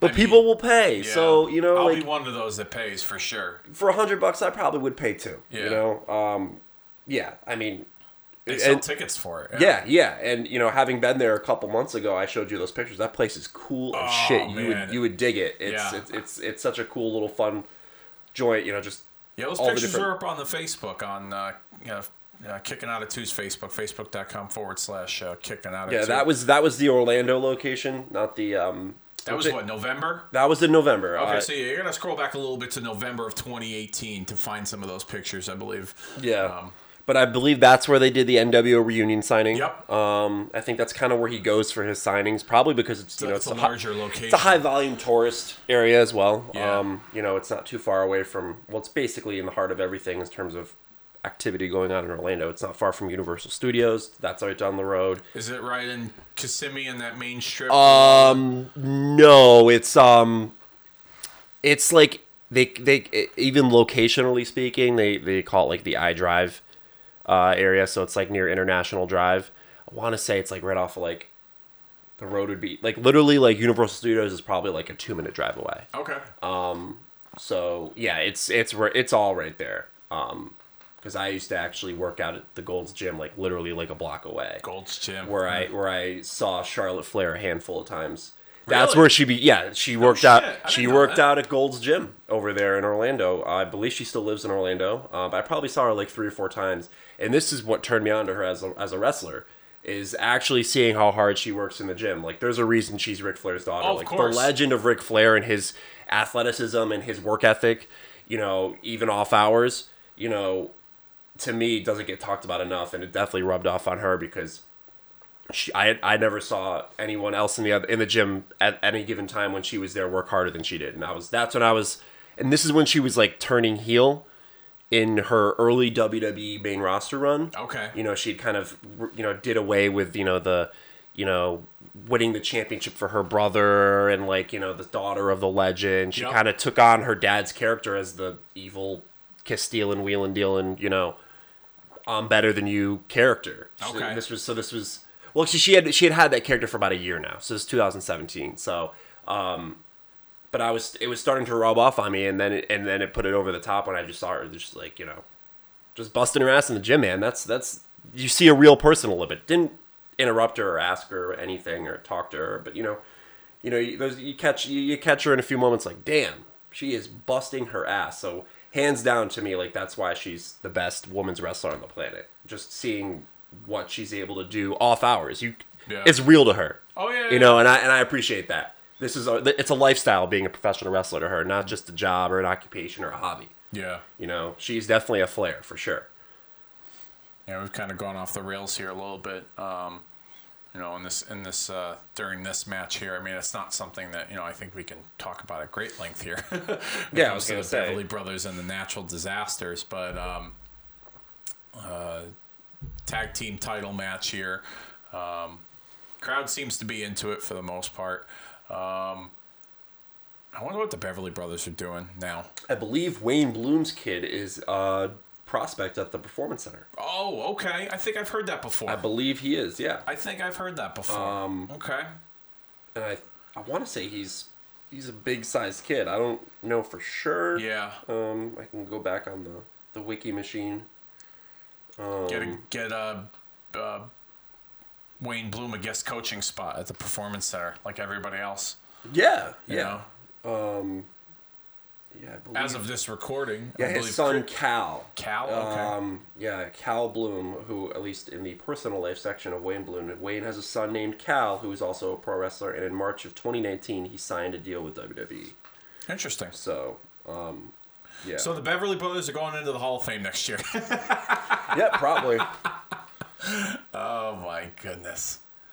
yeah, I wouldn't be surprised at all. Oh God, I know the way that they they kind of do that Hall of Fame up. I think I think definitely Earthquake should go in. I think Earthquake uh, on his own could go in, but it wouldn't surprise me if they put him and Typhoon in together and we got um, we got a, a Shockmaster like moment at the Hall of Fame ceremony. Yeah, yeah, definitely.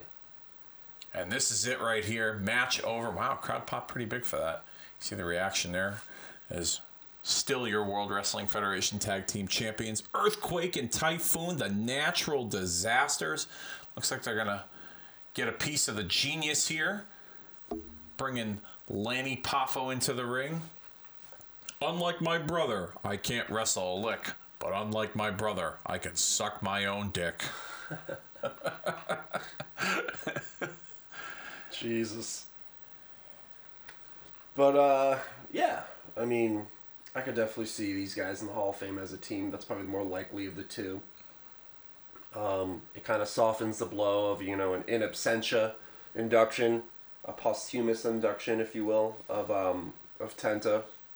Adds some levity with the, you know, Tenta the, or excuse me, uh, Frank Ottman, the Shockmaster. Fred. Fred, Uncle Fred. Uncle Fred, baby. Paul Um, Uncle Fred. So yeah, I could. I, I, I- think that's probably sooner rather than later for sure. You see a lot of uh, Shockmaster cameos in network programming as well. So Yeah. Had a yeah. spot in the first episode of the Edge and Christian show. yeah, yeah, um, Made a fucking toy out of him. yeah. So I, th- I I think it's coming. Mm, like I said, probably sooner than later. You know, I don't know if he lives in Tampa or not. I know he's obviously you know a relative of the Rhodes family, even by marriage. His uh, his wife, his sister is the widow of Dusty Rhodes.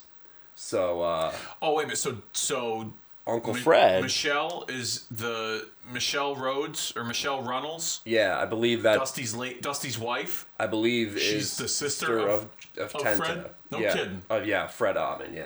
Uh, wow. Okay. I believe so. I'm like ninety percent sure on that. And I know Jer- Nasty Boy Sags is also on that family tree as well. Um, I'm Is not. he married to another Dusty sister? Or Um, I think so. Um, I, I've heard he was related in some form or fashion. I just didn't sure. I wasn't sure how. Man, Dusty, uh, all kinds of all kinds of family ties um, in the wrestling business with the American Dream, baby. Dusty Rhodes. Bushwhackers here, cutting a useless promo. Uh, like I mentioned earlier, they wrestled in a dark match that was scheduled to air at a later date for primetime wrestling as they teamed with Hacksaw Jim Duggan to take on and defeat the Mountie and the Nasty Boys before SummerSlam went live on the air. Um, I wasn't. I, honestly, everyone thinks, you know, the Bushwhacker. I mean, I, I, I'm not a Bushwhacker fan. Never was, and I didn't think that they deserved a you know a Hall of Fame, you know, uh, induction. But you know, a lot of people will say that you know they were a big staple of the WWF at least. I just didn't, you know. I think they were a memor- I think they were a memorable, like you. I think they were a memorable team just on out of their. They were the popcorn match team. Yeah, but I mean, people remember them. Um, if nothing else, could they tell you their favorite Bushwhacker match? Absolutely not. But uh, that's. I mean, again, I I think that's part of the reason why they got in. I think the other is you know. Probably the more concrete reason is it's a lifetime achievement award. Yeah.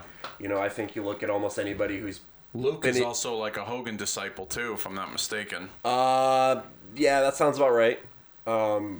He does a lot of appearances at that at that beach shop. Hogan works Okay. out at his gym in Tampa. I see a lot of videos and pictures of that where he's pumping Yeah. iron at Bushwhacker Luke's gym. Yeah, I think I think you know you, you look at the years of service. A lot of these wrestlers like get in the Hall of Fame are uh, are putting in. You know, and I think that's really the the main reason. About ninety percent of them get in the Hall of Fame is just again their their years of service to wrestling more than anything. Again, of course, if they can sell tickets, that helps too. So Now this match here coming up, Crush and Repo Man. Um, Crush had debuted a new version of himself um, in the spring of '92. Repo Man was already kind of established in the WWF at this time. Surprisingly enough, doing my research, this match here was not broadcast on the UK live version of this pay per view. really, Yeah. wow, They did like one of those like intermission type deals for the UK audience. Interesting. Um, while this match was going on, so the UK audience that watched this on pay per view or their local um, network uh, didn't get to see this match, but the but the live crowd did. But then this made air in the United States on that tape delay. Oh, Yeah. okay. Which wow. I don't know the re- during my research there was no reason behind that. Was this match advertised beforehand? And the thing was, this match was advertised on the pay per view, which also, I'll while we're on that subject, um, they had advertised Tatanka and the Berserker, and the match took place on this show. However, and it took place after the Randy Savage Ultimate Warrior match, but it didn't make air in the United States. That that that hit the cutting room floor in post production as well. Tatanka would end up defeating the Berserker in that match. So both of these matches were advertised in the United States on episodes of Superstars.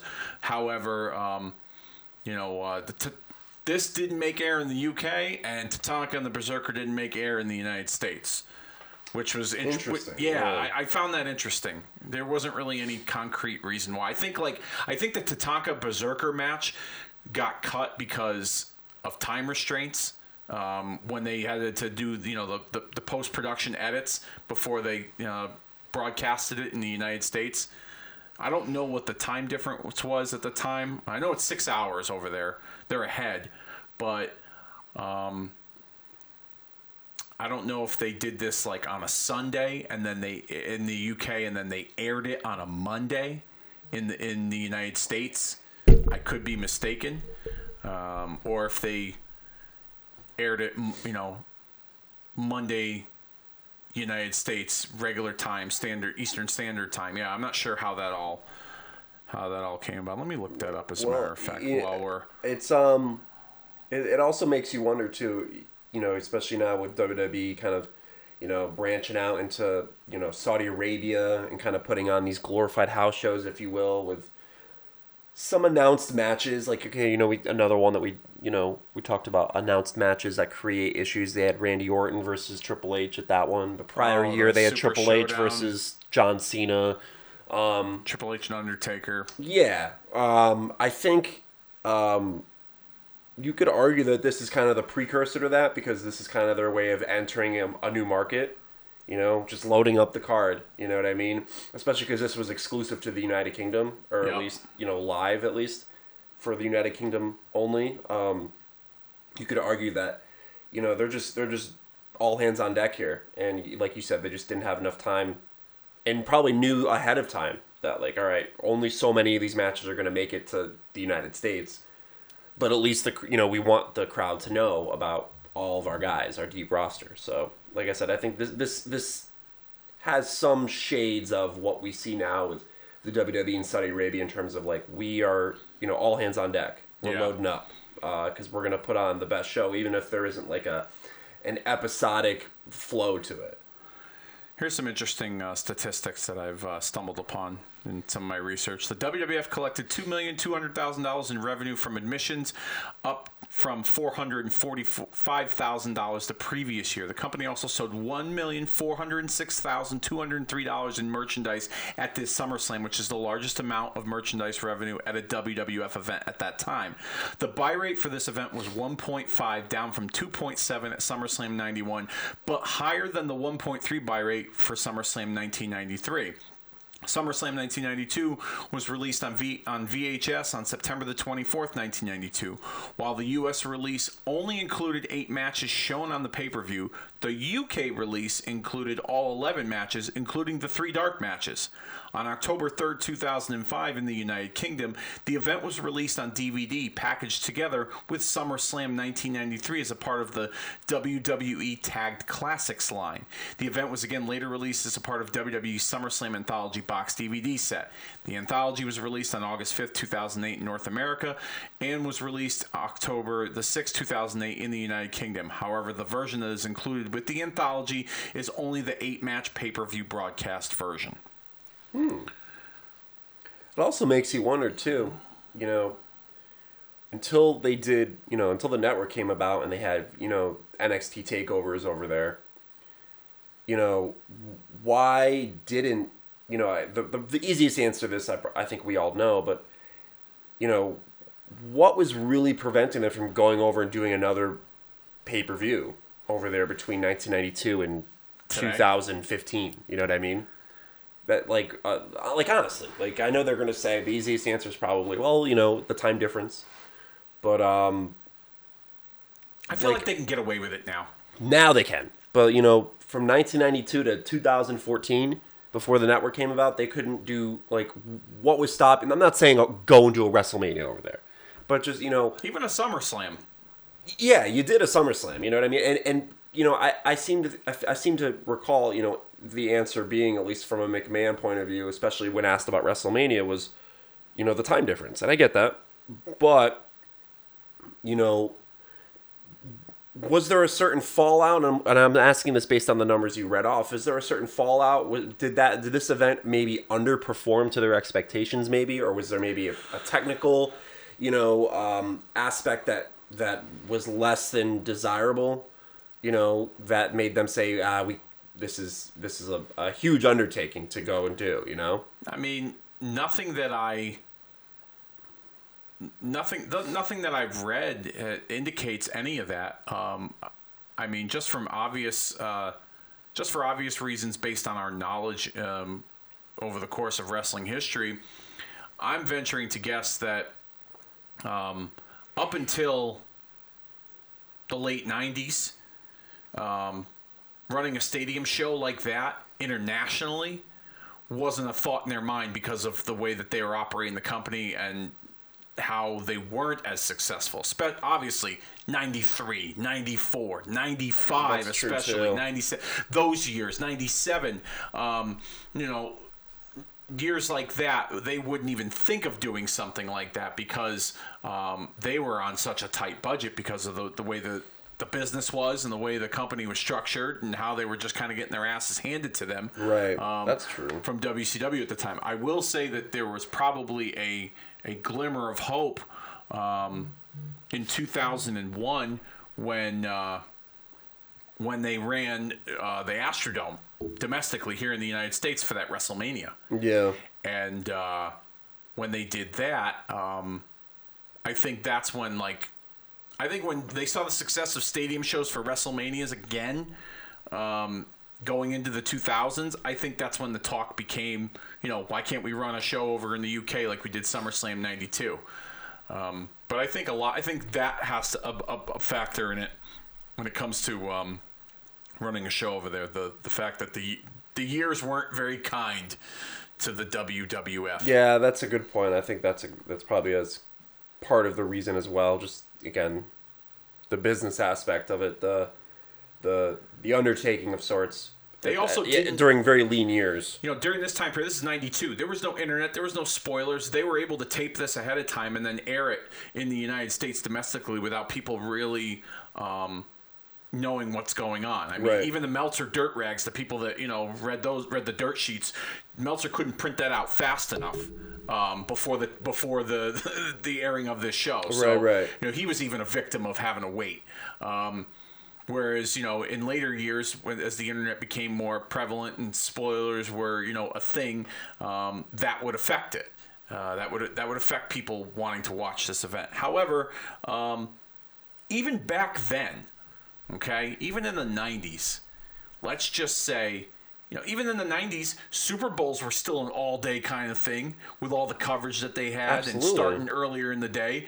You know, it, I feel like they could have structured a big event like a WrestleMania or a SummerSlam from the UK internationally um, in like a 98, a 99, um, and, uh, you know, do it in a way where, you know, you're, you're avoiding people from uh, reading spoilers and you, you start the event at like a three or four o'clock in the afternoon. I think that I mean I think if they're gonna you know obviously I don't see a change anytime soon, but I think if you know with pay per views being on a Sunday and as being as long as they are, I think they should start in the afternoon. Yeah. You know, Oh, I, for sure. I think I think they should be a four o'clock, five o'clock start. You know, and they go till nine or ten. You know, if you're gonna still make them six hours long or whatever. You know, I think that would. I think that's. I mean, and you can. I don't know. I just. I, I just don't think it's. Um. Again, the way that the way that they're they're stretched out now, it's just it's it's a long exhausting. day. It's exhausting. Yeah, but then again, you look at WrestleMania. Just think about how early an entire production would. You know, th- you know the talent get there at what like ten in the morning, for, you know, nine in the morning to for WrestleMania, which starts at seven. And they still You know I probably mean? do like daytime rehearsals. Even Yeah. They do the nighttime the night before. They probably still do the daytime rehearsals. yeah, exactly. You know, a couple hours before they open the doors. So Yeah, I get- imagine if you put on a WrestleMania at like three o'clock in the afternoon Eastern. a call time, they're probably showing up at like six a.m. Yeah, that's probably. You a- might as well just stay at the fucking arena the night before. you Yeah. know, at that rate. yeah. Um, yeah, that's. Uh, I don't know. I feel like when it comes to the the big stadium shows now, and I kind of covered this a couple weeks ago. Um, when it when it comes to long events, um, put a halftime show of some sorts. Um, if you're going to do three o'clock in the afternoon, you want to get everyone on the card. You do four or five matches. Like, um, remember when remember when WWE did WrestleMania all day long in 2000? Okay, and it was basically just like a uh, a history of WrestleMania leading up to that year, and they had like WrestleMania highlights and clips. And I believe they showed every WrestleMania in its entirety throughout the course of that whole day leading I up believe to that's true, yeah. okay it was almost like a continuous stream um, it was like it was like and in many ways it was like the early early you know the precursor to the live stream of the WWE network Where did they show that? they showed it on pay-per-view you ordered That's it at a special price it was like yes. it was like i think it was like almost a hundred dollars to get wrestlemania all day long I wonder how that went. I wonder how. I'd You know love to know what the Yeah, the um, to- the business results of that were. Yeah, I can't imagine. Um, I mean, you had the opportunity to, to, to watch every single WrestleMania from start to finish all day leading up to. I believe it started at like midnight. Then you know the night before. I want to say Probably, yeah. Because there were 15 WrestleManias before that, and I'm sure they showed content in between each WrestleMania with different interviews and highlight clips. Um, we kind of talked over the, the, the hype for this matchup here, but we discussed it earlier. Savage and Warrior for the title. Flair and Perfect have interjected themselves, leading everyone to believe that Mr. Perfect is going to be in one of these individuals' corners. Um, it's a big baby face versus baby face matchup as the Ultimate Warrior um, makes his way down to the ring. Big ovation for him. Notice that little platform there where you had to kind of step up.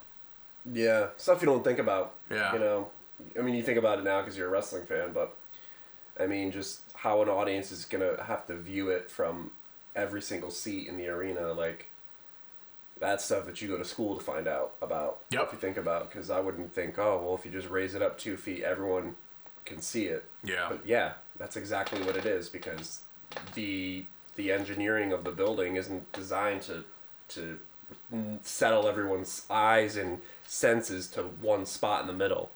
I always like that. The, the they kind of had the raised platform where they put the ring on. Um, I thought that was uh, an, an interesting take uh, from a presentation standpoint.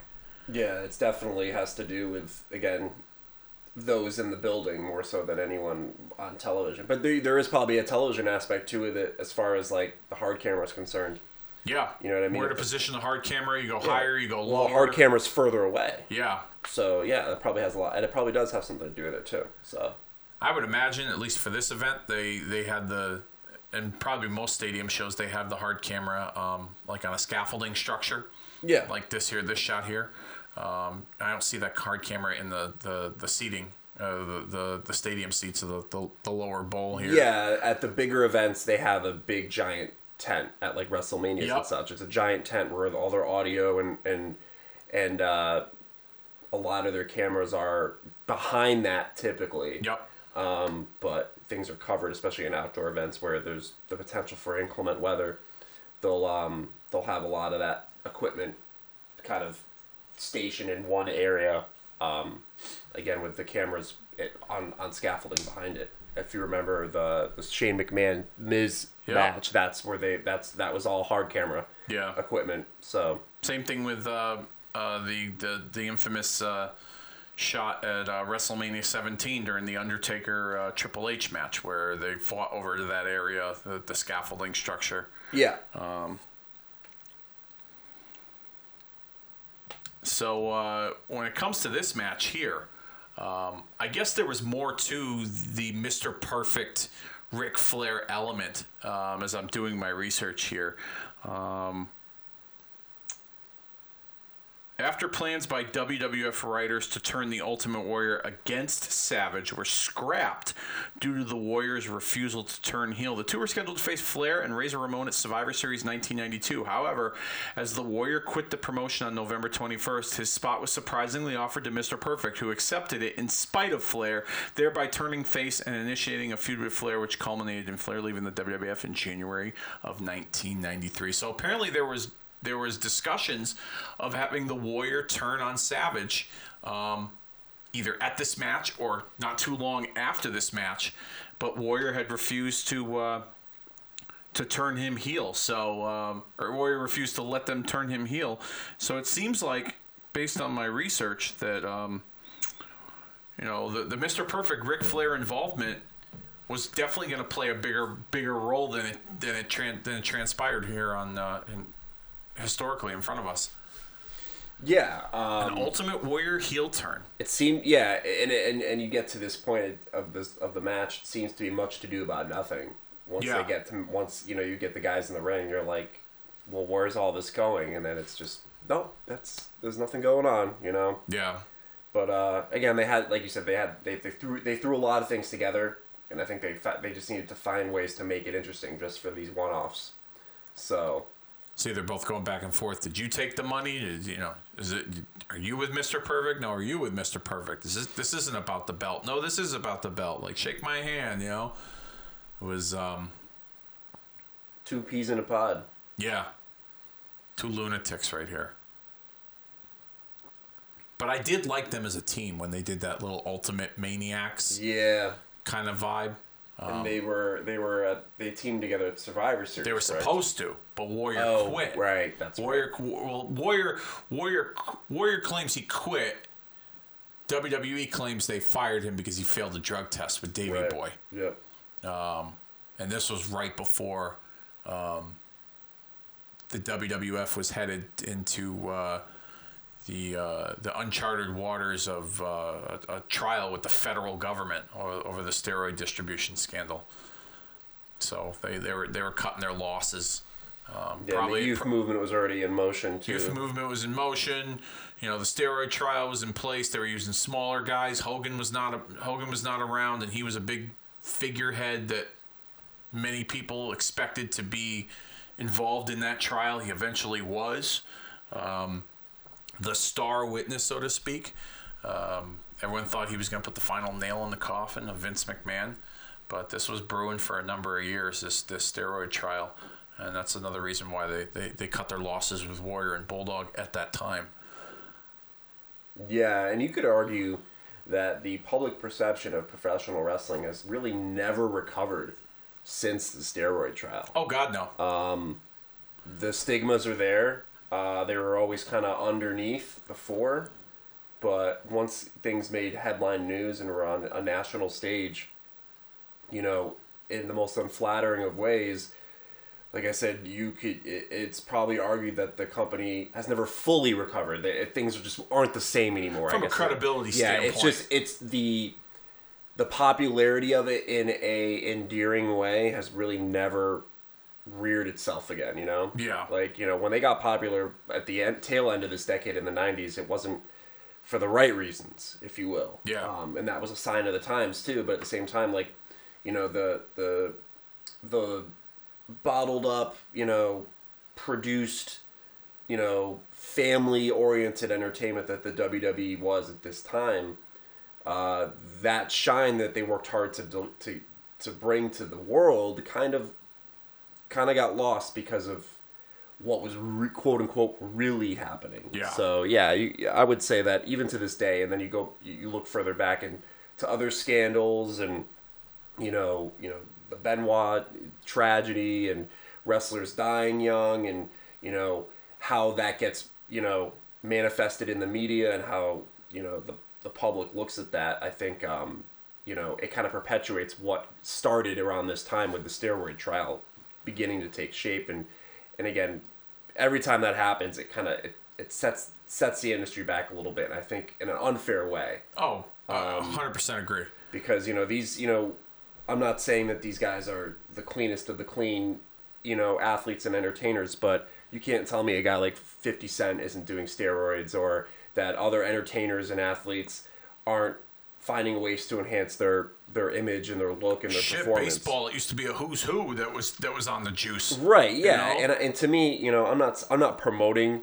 the use of performance enhancing drugs by any stretch, but to me, you know, these are grown men and women and they're adults and um, you know, to me there's my my standard of of, you know, morality is as long as it doesn't as long as it's not illegal as long as there isn't an illegal aspect to what you're doing. If you're not violating a law as far as what you're putting what you're possessing and putting in your body and as long as it's healthy for you you know and monitored then what the heck's wrong with it? You know what i mean? It- these are adults and and and again it happens everywhere but again it, it gets looked at differently in, in wrestling and that's that's just Well, I think because Part of- because the wrestling business and mainly Vince McMahon and WWF, WWE tried to um, make it appear like this was a legitimate sport for a long period of time, and therefore, when you bring that that when you when you bring that narrative to mainstream media, you're going to get that kind of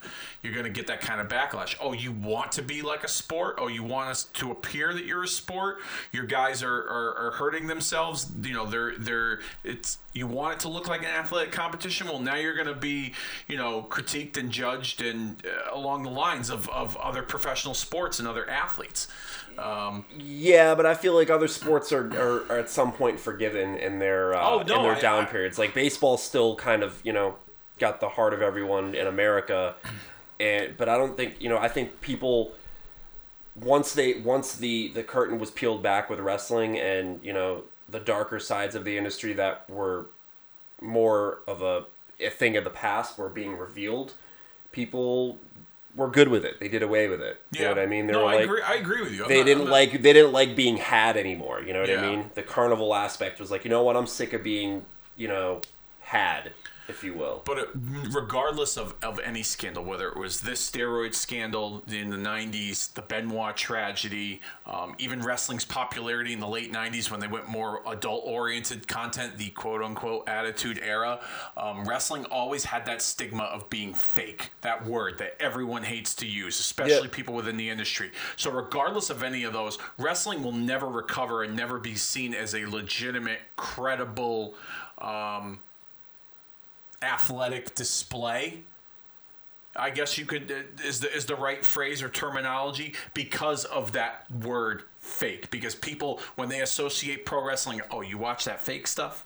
You watch, it's still to this day. It's never going to change, and that's a, it's very unfortunate. I don't agree with it, but it's just it's just the reality of the situation. I think now it's a little bit more accepted as an aspect of entertainment in mainstream media, but when it comes to professional sports um, they still look at it as oh that phony wrestling that that carny that that that garbage you know Yeah. Um, yeah, I think I think that's the struggle. That's where you get the term sports entertainment from because I think Vince McMahon realized long before everyone else did that look, the jig is up. yeah This is what we really are and this is what we've really always been. yeah Um, and if you want to, you know, distribute that to a global audience, you have to highlight what it really is and what it's good for.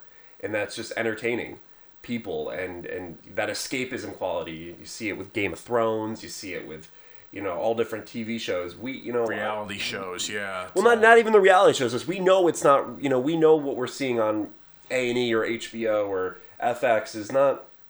It's not real life, but we can escape it for a little while, and I think that's the direction that wrestling is trying its hardest to bring us to. But again, there's just the stigmas that just people can't shake yeah that you're talking about here, and I think uh, that's going to be a constant battle. Um, and yeah that's never gonna change yeah, and I think I think what's the, the, it, at its best when you're uh, when you're forgetting what you're watching isn't a a real sport or you know a real conflict, if you will, much like any other TV show, is the characters that are involved. Yeah Um, and finding something that resonates with each and every one of them in, in different aspects of, of life. So that's that's when it's at its best, and that's when you could best forget. oh yeah So I mean, it's just you know I think for most fans, it's um, even you know, and I would say even most smart fans, which are obviously the hardest to to make them forget. It's it gets difficult when it's you're constantly reminded what you're watching isn't legitimate. Yep. You know what I mean? That's where you know continuity or the lack thereof is on display, or just you know too much insider references, which were thought to be cool at one point, are now just like, all right, you're now you're just blatantly telling us it's a ripoff. You know? yeah That's where I think it gets most of us is when you, you know, at least attempt to make us forget and make us suspend our disbelief. I had a discussion with uh, a brief discussion with an individual on social media recently regarding um, r- regarding that, like the the suspending of disbelief. Um, I put a post up. Um, regarding you know wanting wanting wrestling to get back to the point where like fans or at least like striving to get to that point where fans can um, you know not worry about what they read on the internet and why this guy is in this position that he's in and we didn't care about people's pushes and backstage politics and you know who's who and, and, and all that internet dirt sheet stuff that has basically been a big part of the pro wrestling culture since the mid to late 90s um, and one individual um, he was he he kind of came he kind of came off at least to me as like very like you know he's very smart mark indie um, you know he's he's the guy that sits in the front row at the magic show and tries to call bullshit up but when it comes to the rabbit out of the hat. You know what Yeah. i mean? And i had asked him I, and, and everyone views wrestling differently okay? Everyone does. Let's you know let, let's just call a spade a spade right there. But i had asked him i said do you watch a movie or a tv show and you try to figure out why in the story they did what they did here? Like what was the reasoning behind it? Um, Is that how you view other television shows? You just, or do you view it? You know, do you view wrestling like this because of the the, the culture that you know that that that that has been created with the the internet? And he said, he goes, oh well, I'm fascinated by the behind the scenes stuff as well. It goes on in front of the camera. And like I said, that's the part where everyone thinks of wrestling differently. But I can't and. Correct me if I'm wrong. There's people out there listening. You could correct me if I'm wrong too. Slide in my DMs on Facebook or whatever. But um, do you go on like internet? You go on the internet and try to find a story as to why, um, how you know the movie producers and the directors. Um, and the conversations that they had with Tom Cruise regarding his upcoming role in the new Top Gun movie. You know what I mean? Do you do you try and find news and rumors about the behind the scenes stuff um, as to how we got to a certain point in a movie or a TV show? You know what I mean? Right. Or the contract to go like I don't know many people that do that. You know? No, I don't. I, I think But when it comes to wrestling, and it's just been part of our culture for such a long period of time, everyone does that. I'm Yeah. guilty of it too. I think it's actually starting to happen more elsewhere. Um, you know, you look at the last season of Game of Thrones. The whole world fantasy booked it Oh, because they hated it so much. And I, and, and and I will I'm, I'll be the first one to tell you. And I'm I know there's a small market of trollers that I could somewhat relate to. okay I've never? I've never watched a single episode Neither of Game of Thrones. Neither I. Um, and there's a list, you know, during Game of Thrones seasons, people would would troll others based off of that. Yeah. With that being said, you know, there was a lot of upset people based on the way that whole last season was written, uh, because it was open to interpretation. But um, that you see a lot more of now because of the internet. But again, I think it's definitely been around wrestling for years. Um, for me as a fan, there is interesting elements to to hear of reports and rumors and speculation as to why or how something was pulled off or not pulled off or you know executed Yeah. but to me I, I look I I look at that more as just like mental masturbation more than I do as like um tried and true like this is why it happened or this is how it happened. Yeah, yeah. Like to me I'll never know why they booked a certain character a certain way other than hearing it from the horse's mouth horse's mouth himself Yep. and odds are I'm not going to hear the real reason why it happened. So you know what? Here's how I know how no why it happened by watching the damn show. Yeah, exactly. So let's just so that that's going to be my most definitive explanation for how or why something happened, rather than you know again hearing it from the horse's mouth, which I'm, you're not going to you know probably ever. So just just give up while give up wasting your time while you can. You know. Exactly. So that that's my that's my thought process on that. Um, Yeah, the it- individual was like, you know, maybe if WWE put logic into their stories and, you know, this, that, and the other, and they built characters better and used the right guy, et cetera, et cetera, et cetera. So it was like, says that person with all their wealth of knowledge of writing a television Yeah, show exactly. and, and and and creating characters and and and and all of that Yeah. absolutely yeah for sure yeah, it was just like, uh, I was like, yeah, do you watch, you know, movies and TV so that, you know, you can find out how they develop this scene? And, and don't get me wrong, like, the, the, I, I'm fascinated with the stories, whether they're true or not. Like when it comes to the, the, the stuff on the dirt sheets, there's stuff that I'm just like, that's fucking ridiculous. Like I'm not buying that. You know, it's no different than um, the the dirt sheets are no different than um, television and sports critics. Okay, out there, guys that who here have come never flair and perfect yeah, who have never um, laced up, uh, you know, uh, laced up a pair of boots that, that, that critique the, the structure of the show. Um, no different than you know uh, sports writers.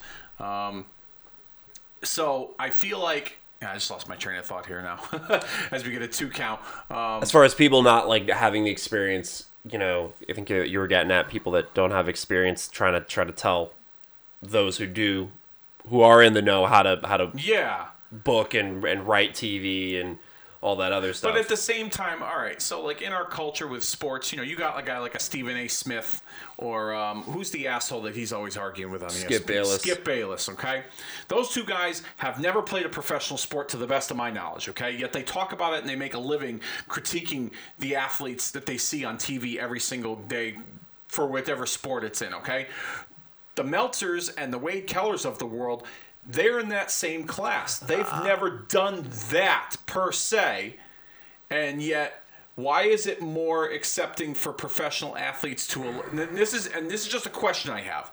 Why is it more accepting for professional athletes in the world of, you know, basketball, football, baseball, whatever, to be less hard on those reporters for their critique, for their reporting, so to speak. But when a Dave Meltzer and a Wade Keller do something very similar, the wrestling world goes after them. Um, I think because there's more established credibility with a Skip Bayless or Stephen A. Smith, who Skip Bayless, you know, worked for the, the Dallas Morning News and, you know, had locker room access to, you know, the Dallas Cowboys, to Troy Aikman, Emmitt Smith, Barry Switzer, Jimmy Johnson, etc. You know, had access to, you know, key players at Southern Methodist during their death penalty scandal. I'm talking about Just- the nuts but- and but- bolts of but like the- the, actual game itself. well, that's itself. opinion. That's opinion driven. Um, that's opinion news. And to me, in the sport, in the in, in the world of sports, to me that's fine because that's not life or death. Opinion news when it comes to things that are important, I think is a, is is a fucking joke. Yeah, oh, you know, for sure. You know, like things like politics and that. And, Oh, yeah, but it, yeah. but in terms of like sports and entertainment, have opinions on it, and that's fine because that I think keeps the conversation of things in, in fluid and keeps things relevant. Yeah. Um, so to me, that doesn't matter. But the reason why a Meltzer or a Wade Keller gets grief is because, you know, their definitive reporting of literally conversations in a room that happen between a handful of people, almost to the word, is what they bring out, you know, versus what Stephen A. Smith might say about, well, I spoke to LeBron James and this is what he said he's gonna, Yeah. you know, this is what he said he wants or wants to, where he's gonna sign Now, next year. I'm not year. saying Meltzer and Keller are right by any stretch of the imagination. I'm just trying to understand. I, I feel like there's some similarities, and and you know, wrestlers get more offended with the criticism than professional athletes do. And I feel like when it comes from the reporting aspect, whether it's legitimate or not, it's it's one and the same. there there are elements of of truth to that and similarities for sure and i think um i think that's a matter of the the fact the accuracy of it i would say the difference between a, a stephen a smith and a, and a david meltzer are probably in terms of accuracy isn't probably that much i would you know i would say that stephen a smith is probably more right than he is wrong but I would also probably say that Dave Meltzer is probably more wrong than he is right. Oh, for sure. But the difference is probably not that much. Yeah. You know what I mean? In terms And of the act itself. Right. Yeah, and I think, but I, even the difference in accuracy, like I, Stephen A. Smith is more wrong than right. I sense, or maybe I'm wrong, but but he's not that much more wrong, right, than he is wrong. And and I would say conversely, on the flip side, Dave Meltzer's more wrong than right, but I'm probably sure, based on his longevity, that it's not b- by that much. You know, there are things that he is right about. Um, Stephen A. Excuse me, Dave Meltzer's first. He was first at it in wrestling too. Yeah. So he was able to. He had to be able. He had to have established credibility in some respect. Yeah. By getting a few things a little bit right and pissing off some people in wrestling. I think that's probably what got him more attention than anyone is that he pissed people off. Yeah. And when you piss off the wrestlers and that comes out, you know, people want to see where that loud noise is coming from. So they give you twelve bucks a month. Yeah, that's for sure. Kick out here by Savage. Uh, we've been kind of talking over this match. This hasn't been a bad match, I will say. Um, you can argue uh, this is this is the this is the one match in the handful of Ultimate Warrior matches that are his best. Um, dare I say, his, his, his best matches that he's had have been against Randy Savage and Hulk Hogan. Um, Rick Rude, you can argue. There's probably about three or four guys on that one hand uh, count that you can say have had, you know, the, the Warriors' best matches. Oh, ref bump by Savage into Warrior here. Classic Savage high knee. Pile driver. Something you don't see in WWE, that's for sure. Oh, that was a nice pile driver. Yeah. Nice pile driver by Randy Savage. Going for the cover. Flair and Perfect here at ringside observing. Oh. Yeah, this is the, the part in the commentary where I think Heenan's like, he's with the Warrior. He's with the Warrior, McMahon. Helping the Warrior up. Vince is like, Bobby, you knew all along, damn it. they're just kind of like going back and forth, you know. That's a very Oh, wait, underrated never duo. Flair with his tights on, despite not having a match. yeah, and the taped brass knucks. Mr. Perfect with a tuxedo. And that Mr. Perfect uh, sports coat, which I believe his son, Joe Hennig, aka Curtis Axel of WWE fame, wore that at uh, at his Hall of Fame induction. Yeah, I think that is true. I would like to. Uh, that would be a nice little piece of merchandise if they could mass produce that. Some sort of, you know, I bet like what's what's the um what's the new merchandise? Chalk line. Yeah, I bet they have a jacket like that. But I'd like to see it like studded, even if they sold it as a T-shirt. That'd be kind of cool. Like- with like, you know maybe like studs? yeah, with like a you know with like a picture of Mister Perfect on the front or something. That would be kind of neat. Yeah, I mean, a, few years ago when bedazzling was a thing, uh, maybe that would have been the, the, the right time to to uh, execute that uh, that piece of merchandise. But um, yeah, you never know. They, they you know the, the they do Flair chalk line jackets like like his robe, you know, with the Nature Boy in the back, and they don't have like the sequins like they're real or anything. But Right. Oh, Savage got a handful of trunks. And what else? Yeah, The ultimate grapefruit. taking too much of that ICOPRO, huh? Couldn't grab onto anything there, Jim. Warrior. Yeah, Warrior. Yeah, I forgot his name was. He, ch- he legally changed it. I don't think at this point in time he changed it legally to Warrior. I want to say it was a few years later he had legally changed it to Warrior. I told you when I worked at Nitro when I was a kid. Yeah. That he would intro- that you know I was working in catering and uh, he he introduced himself as Warrior. Um, shook his hand as Warrior, and then I'm, I'm refilling the buffet line, and Hall and Nash both spot each other. And Nash is like, "Hey Scott, did you see the Warrior?" Ooh, and they're like all mocking it and shit. Yeah, that was pretty funny. Yeah, I mean, you know, at that point he was coming in for, you know, for some big money, you know. But hey, I, I would imagine that was that probably helped Hall and Nash in their little favored nations thing.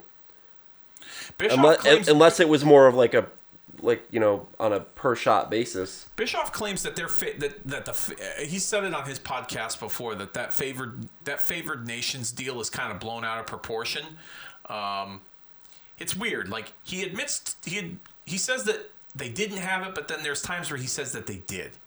Like it's strange. Like in certain situations, like like with Bret Hart, for instance. You know when Bret Hart came in and got that huge deal. Yeah. Like you know, he claims that Hall and Nash didn't have favored nations then. However, It probably applied to to specific, like, to specific conditions. yeah, You know what I mean? Like, for instance, like, you know, if they probably applied it to people who worked the set amount of dates, like they probably had what, like 120 dates, Hall and Nash between you know each of them. Yeah. Even have 120 dates. They probably it was probably like okay here if we sign a wrestler to like a, a similar contract, 120 dates for you know other specifics that are similar.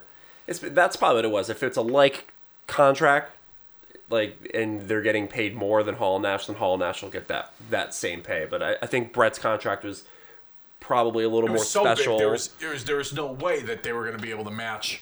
right? Yeah, I'm sure there. Yeah, exactly. I'm sure there was conditions as to as to uh, how much of a you know whose contracts were compared to theirs. Yeah, That's probably what it was. So there probably is some difference to it. But yeah, it would seem on paper to seem odd for him to kind of speak inconsistently about it. But you know, the way he kind of goes off on tangents on his podcast, he could probably explain it to you in the most boring two or three minutes. But I like his explanations though. You know why? Because he covers all his bases. You know, Yeah, no, he's yeah, he's very thorough. He's very smart. Like there's, you know, there's definitely uh, people make fun of it, and it's like, oh, well, you know, here we go, we're in the weeds again. You know, he's and but like he, ex- he and he's kind of like me. Like I try to cover every track, every detail, so that there's nothing left out, so that there's an explanation for it. You know what I mean? Yeah, no, you know what? And, I, and, and as someone like myself who's kind of a, a student of media and, you know, I'd like to think pro wrestling in some respects, you know, I, I appreciate all of that for Yeah. sure. Um, but I often catch myself as I hear him going like, damn, there's probably a lot of people that are like get to the point. Let's go. You know what I mean? Let's let's let's let's wrap this up. I felt that way about Austin on his podcast when Austin would ask a guy a question, but he would like get in the weeds with asking that question. Yeah, he'd like butt in on the answer to the question he already asked yeah, or stuff like that. You know, like that's how I felt with Austin's You know, yeah, he'd ask a question and the guy would sit and say, "But when I say this, what I meant was so Yeah. like if you could just, yeah, Steve, but you know, y- but but again, like stuff like that. All right, son, you're booking a territory. So let me tell you, you're over here in South Florida, Jacksonville. You know what I mean? Like he would just go. Yeah, off and then like, he'd start answering. He's like, "But I meant like Jacksonville, Florida, in April, Yeah. and you know, you're you're you're you're working on top. I didn't say War Memorial Coliseum with Dusty on top with the strap. No, Yeah, I didn't say yeah. that. You know what I mean? yeah, you, you, you know, you're not gonna be there very long. Like he, yeah, he gets overly wordy. Um, plus, you know, Steve Austin is like a like a classic country singer. You listen to a lot of his podcast, and you know, he opens up not with a commercial every two seconds like Conrad does. He opens up with you know, Oh, fuck. you know, I, I woke up, I woke up and I was trying to make a peanut butter sandwich. And I couldn't find the damn peanut butter, and like that's like his opening monologue. And like I said, it could be like a country song. Here's one of his earlier podcasts he did with Kevin Nash where they had a conversation about toilet paper that was fucking fascinating. The two of them were just hilarious. So Nash is like, Nash, Nash is like, there's three of us in the house and we go through a fucking case of toilet paper every two weeks. What the fuck's my wife doing? All the toilet paper. like, it was just so funny too. But um, you know, this match has gotten out of control as our conversation has here. Um, see Flair and Perfect really, uh, you know, uh, letting the, letting the world know where their where their their allegiances lie, and that's not with either Warrior or Randy Savage. Um, they were just here to uh, break up the party.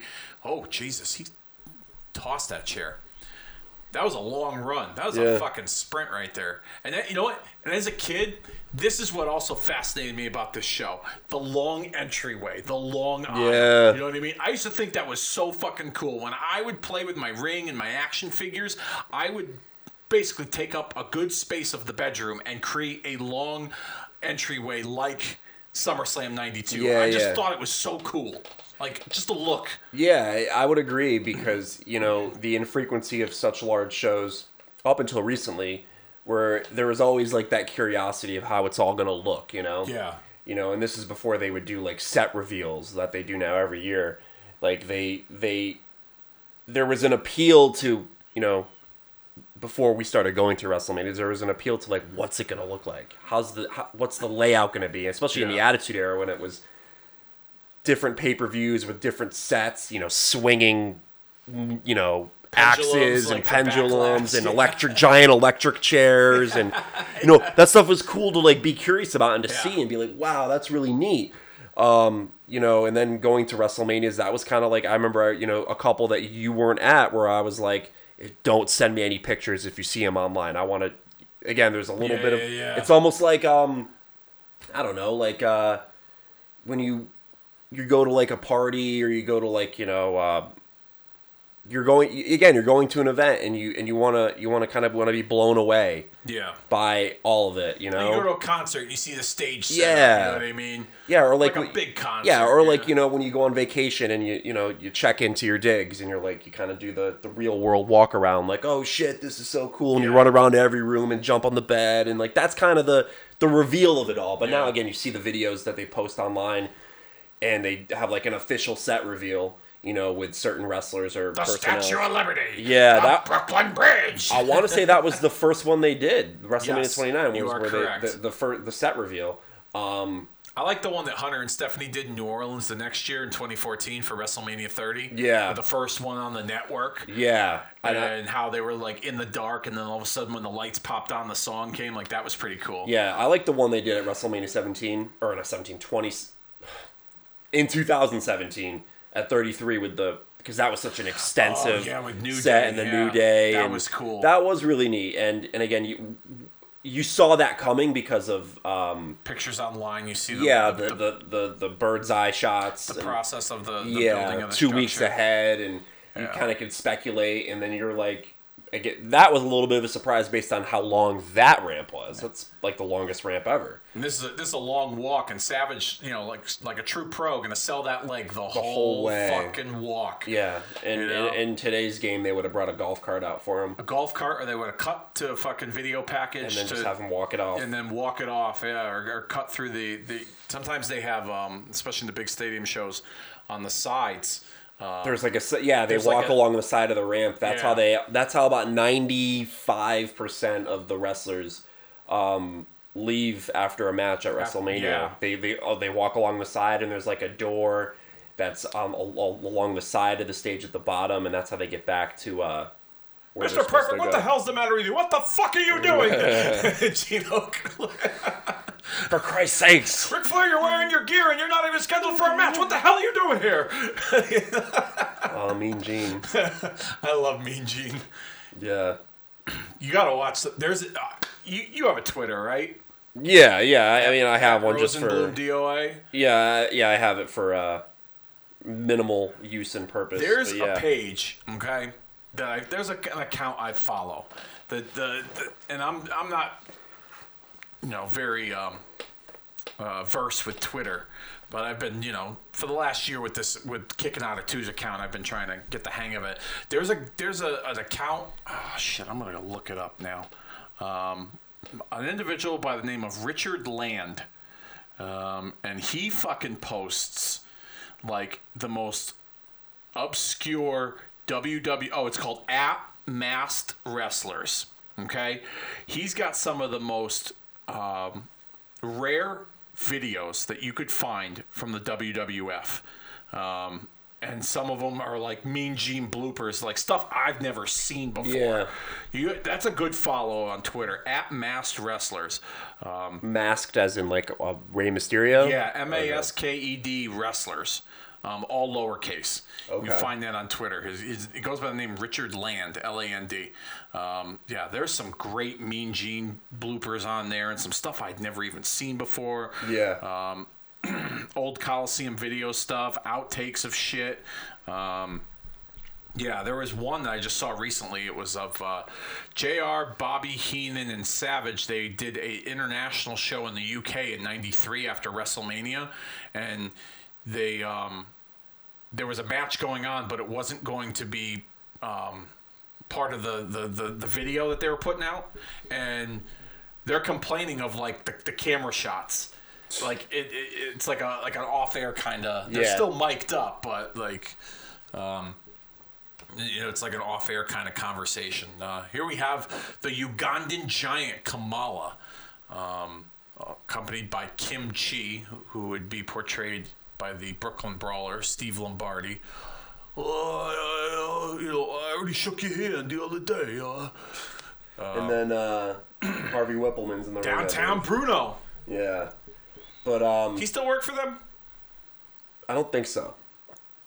Uh no, I think he does. He's got to still be an errand boy for them. Well, I mean, like somebody Lombardi doesn't work there anymore, so Yeah, Lombardi. Yeah, they let go of Lombardi a while ago. um, I think he does their travel, like at least on the road. Like when he goes to TV, he kind of like. But again, I don't even know. You know, I, I don't know. Actually, I don't know. Wouldn't surprise me if he does. Let's put it that way. Yeah. It wouldn't surprise me if he didn't. Um, but yeah, Kamala, man. I mean, I, I, you know, the through the WWE network, and I've been able to kind of watch, you know, over the years a little bit of world class and a little bit of other things that he was a part of that were, you know, he he was badass. Yeah. He was badass, especially He wasn't the cartoon that he's been portrayed here in WWF Yeah. and WCW. He Yeah. was he, He was, was- a fucking monster. Right, exactly. World Cla- Devastation Incorporated with Skandor Akbar. I think he was mar- managed by Gary Hart at one point. Yep, yep. During World Class, I think he was managed by both guys in World Class. I could be mistaken. Now, to the best of my recollection, this is the first like spectacular, like larger than life entrance at a major event like this. I feel like. You know how WrestleMania's got those big entrances. There's, the yeah, there's always a handful of them. Yeah. you know, each year there's always something. Somebody's riding down in a different vehicle, whether it's a tank or a car or the fucking helicopter with Charlotte earlier this year. But this, I feel like, is the first of its kind in the WWF in 1992. Yeah, I would say probably it is. Um, I mean, I think You had the it's ring just- carts, but that was you know, Yeah, I wouldn't consider that a grand entrance. Yeah. I would be now if they brought it back. Oh, if for they fucking- sure. they need to bring those. Like those if. I was ever a wrestler, I would be like, "Can I get a ring card entrance? I'd love a ring card yeah, entrance, man. That'd be even so if it was just like for one guy. Yeah. it'd be neat. Um, but uh, yeah, this was you know I think this also speaks to like the presentation of a big event. You know what I mean? Yep. I wouldn't you know you don't you don't see these types of entrances at a you know at a stomping grounds or at Extreme Rules. Oh god no. Uh, It's not. A, it's not. It's just not necessary. Um, it, it's kind of exclusive to the the bigger Yeah. events. Um, you know they've had just about every single type of automobile. Uh, you know what? No, hold on. I mean, you would. I would consider the, uh, the pink Cadillac WrestleMania would probably be the first one. okay, I forgot about But that. yeah, but you know what? This is. But this is probably this is uh, probably a first for the Undertaker, oh for sure. who's had more spectacular entrances than anyone not named Triple H. So. Yeah. Um, or John Cena. Which I'll say, Re- Triple H's entrance at WrestleMania this year was, I thought, probably the worst one he's ever had. It had like no, and again, maybe it comes off different on TV, but it had no like, didn't make it, it no Didn't sense to it. the- yeah, like I thought it might be like a Thanos thing. Or like that they were gonna go that route maybe because of you know Batista's connection with you know Guardians. I thought that he was going to come out with DX when they did the Hall of Fame spot, like on a tank, and then like he gets off the tank, And that's- high fives them all, then goes down to the ring, and it's him and Batista. Yeah, like- just to save time. Yeah, mean, you know, And then Batista's had been done before, you know, as far as uh, you know the Escalade. Yeah. yeah the the the you know movie star type entrance you know Yep. but yeah i didn't i didn't really see um anything good with triple h's i will say I feel like he did that because he thought it would look cool with him. Like it wasn't like he didn't know what it was. He didn't like.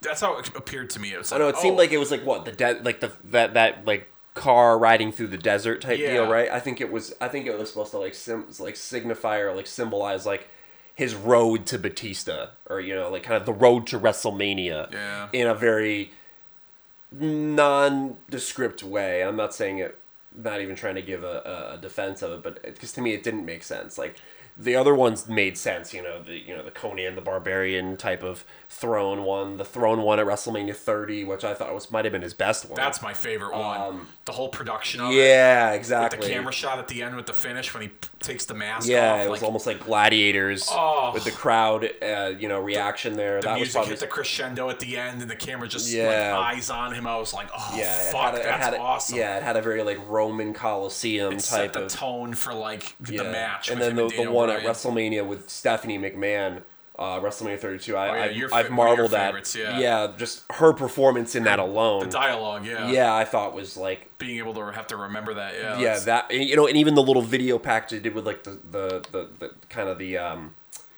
the underling soldiers in the you know that ended up escorting Triple H to the ring with the masks and they were all nameless and faceless and that kind of like symbolized like you know the authoritarian gimmick and how they all looked how the authority looked at all of us Yeah, you know what i everyone was the mean same. yeah we were all just you know expendable Yep. so all that I, I i like entrances like that when they they are part of telling a story Yeah. um, you know, as far as entrances go, you know, you look at, you know, Shawn Michaels and The Undertaker at WrestleMania, you know, talk about the light versus the dark. Um, you know, Michael's descending from the heavens. Yeah, Undertaker, Undertaker coming, coming up from- from, the depths of hell. Or Yeah. Whatever. Yeah. They when they tell a story that that fits into where they've been, what they've been getting at over the build, It makes and for a good entrance, Yeah, yeah. and, it, and it just ties in. Yeah. And like I said, that Triple H one from recent didn't tie in. The, I mean, this one I thought was good from the simplicity of that was a car. That was a European car. The guy was driving on the on the the opposite side Yeah. of you know like just even that even- little detail I makes think even Bobby Heenan says like he's driving on the wrong side of the road, McMahon. yeah like that yeah like that though that little detail like that that matters. You know what I mean? Here's another little detail: Undertaker was feuding with Berserker before this event, And they just went with this and match. they went with this match. yeah. Another an- another instance where that match was either blown off at a house show or they never, you know, they, they, they never got around to it, and then they just decided to go with this. Yeah, but you know what? I still think Kamala at this point was still a quality opponent for the Undertaker. Oh, no doubt. In I'm terms of what he could do in the ring with him and Yeah. and that type of thing. Isn't that supposed to be a pin? Yeah, right. Wasn't Danny Davis supposed to get down and make the cover? Danny Davis, who is suspended for life plus ten years. 1987, according to Gorilla Monsoon. Dangerous Danny Davis. But um, yeah, we, uh, like that. Yeah, that's odd. You know, as much as other things are on this show in terms of you know how we got to where we are here. Um, but like I said, I think he was a, you know, for what this match is, as Ooh. quickly as it is happening, it's just you know, It's an attraction. yeah, it's it's just Yeah, it's, very, it's textbook Undertaker. Yeah. Um, it's kind of what we're seeing now from the Undertaker in 2019. He's kind of reverted back to this uh, style of wrestling. Yeah. Um, probably just for you know his because of his age and much. His health, yeah. Yeah, but uh, you know that's how the guy's able to wrestle into his 50s for sure.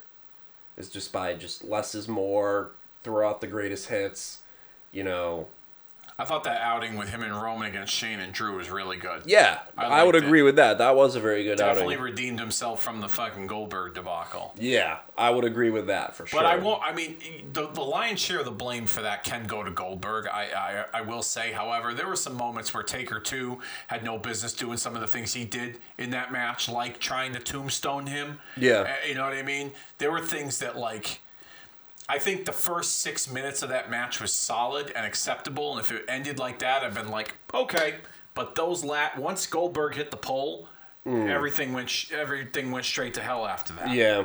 you know um, because like i said it reminded me a lot of brock and goldberg from that wrestlemania a couple years back where it was like five minutes of non-stop greatest hits hit you know hit you know boom boom boom all your finishers and all It your was like a, it was like a it was like a demolition derby, like a monster truck Yeah. rally. Like they went out there, they revved the engine, they jumped over a couple cars, Yeah. and they you know did some donuts in the dirt, and they went home. Yeah. and it that match for an attraction match between wrestlers with very limited skill sets or very small skill sets, I'll say, yeah was probably as good as you were going to get. Like what that was the best expectation in that match. Yeah. For what you would expect out of brock, brock goldberg or goldberg undertaker Brock Goldberg. Okay. Like that's what you would expect. And I think that's kind of what I expected to see from Goldberg Undertaker and obviously that's not what happened. They Yeah. like, so they probably went a little too long and and you know, the weaknesses started to uh to appear. yep Um, And I think even here you could argue that this is for what it was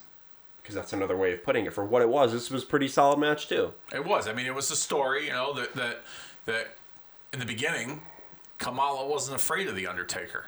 Kamala, you know, the, the, the from what I remember, the hype going into this match was is that you know, Kamala was a force and he was going to he was going to take down the Undertaker. Right. Um, and when he realized that he couldn't take down the Undertaker as easily as he could, he was spooked out by it, and it freaked him out. And that's what we saw here at the end, um, as we see Sean Mooney interviewing the British Bulldog Davy Boy Smith as we get into the main event here, the match that is probably you know most synonymous with this event. Um, another match that was, in my opinion, based on my research and you know recapping the Superstars episodes on marking out the Days Weekend Warriors with Kobe. This was another match that was thrown together. Bulldog had some issues with Repo Man. Repo Man choked him and hung him over the top rope, as er, as Bulldog would say, with with with your toe rope, Repo Man. Um, and Bret had his issues with Shawn, but then they put this match together and they turned. It was like instant family feud. Um, they had interviewed Diana on episodes of Superstars at one point, Stu and Helen, uh, breaking up the family, and um, it, it, it it was it was it was done pretty quickly, but in in in that sense, it was also it was also very well done too. It wasn't uh, it wasn't so much. Um, Didn't need much more, you know what Yeah, I mean? If, exactly, if, if yeah. it was like a whole thing, it would be drawn out and it would, you know, you would be like, all right, you know, enough already. Fucking match already. Yeah. yeah. like I almost don't want to see the match anymore. Yeah. You'd be like, there, there's not a lot of laundry you need to air out when it comes to this. Yeah. It's pretty basic. Oh yeah. But you know, I, I think this like you know this is definitely I would argue probably since Steamboat Savage you know at WrestleMania this is probably like the the next great like holy grail of matches. You know that even people look back on now tw- over 25 years later and say this is one of the the true gems in WWE history. Oh, for sure, Like, absolutely. You know, there were certainly great matches in between those two matches. You know, Bret and Perfect in '91, and you know, you look at other you know matches, but you know, the WWF still wasn't really known for having the best matches. You No, know, yeah. on, on a night to night basis. it was more character story based than yeah. it was in ring. so I, but but I would say this match, and you know, is probably next after Steamboat and Savage, at least at this point in terms of like Classic. standing, yeah, classic standing the test of time, Yep. and still to this to this day, I would say, you know, the only reason this match doesn't get as much acclaim is because it didn't happen at a WrestleMania. Like if this this happened at a SummerSlam, which is clearly not on a as big a stage as a WrestleMania, but it's certainly um, it's certainly I think, you know, on par with the best matches in history. But I would be one to argue, and maybe this is just me personally, but when I think of SummerSlam, this is the first match that pops up in my head. You know what I mean? yes, this is this is probably the best match in SummerSlam history. Yeah. Um, from from an emotional standpoint, dramatics, in ring, um, th- this is definitely at, at the top number one in terms of uh, SummerSlam classics, and I would dare to say that Bret's probably Bret's matches at SummerSlam are probably in the top. At least a couple of them are in the top five. Um, definitely the match with Perfect the the year prior in '91 uh, is certainly. Um, in the uh, in in the top five in terms of SummerSlam classics, um, which you know I kind of dissected it a little bit on last week's Trading Places, covering SummerSlam '91. Had Mister Perfect gotten hurt, not gotten hurt, I personally feel like it would have been realistic to see Bret and Perfect continue their rivalry and Bret not win the title at SummerSlam just yet. Maybe they save that victory for Survivor Series, or maybe they would save that for um, the this Tuesday in Texas pay per view. I feel like if Perfect wasn't injured, they would have had Bret chase the title longer. Uh, yeah, probably. in '91. yeah, probably. know? But I would say at this point, though, he would have probably already been champion anyways. What in '92? Yeah. Oh, for sure. I don't Like think it would you, have like you could have made but I, no, I- like for instance, like he- a logical transition I could see is maybe Bret winning the Intercontinental title at WrestleMania from Perfect, let's just say, and then his match with Piper happening here. Okay. At- you know, where Piper's a big name and Yep. a big star that can headline a card. Yeah. You know, and then Bulldog can can still do something meaningful with someone else. I could definitely see that happening. And then you can do Bret and Bulldog, Bulldog at a later date. Now this thi- this this spot here often gets forgotten about. Okay, when it comes to this show, um, Piper, you know, with the, the playing the bagpipes um, right before the main event here. Um, I wonder if there was. I wonder if this was two things. Either this is a one-off for him because earlier in the year he lost to Bret at WrestleMania. Um, and then he just kind of disappeared and did his own thing like he normally does. Piper never really stayed anywhere very long. Um, but then um, I also wonder if this appearance here was to have led to something later on in 1992 with him in the WWF.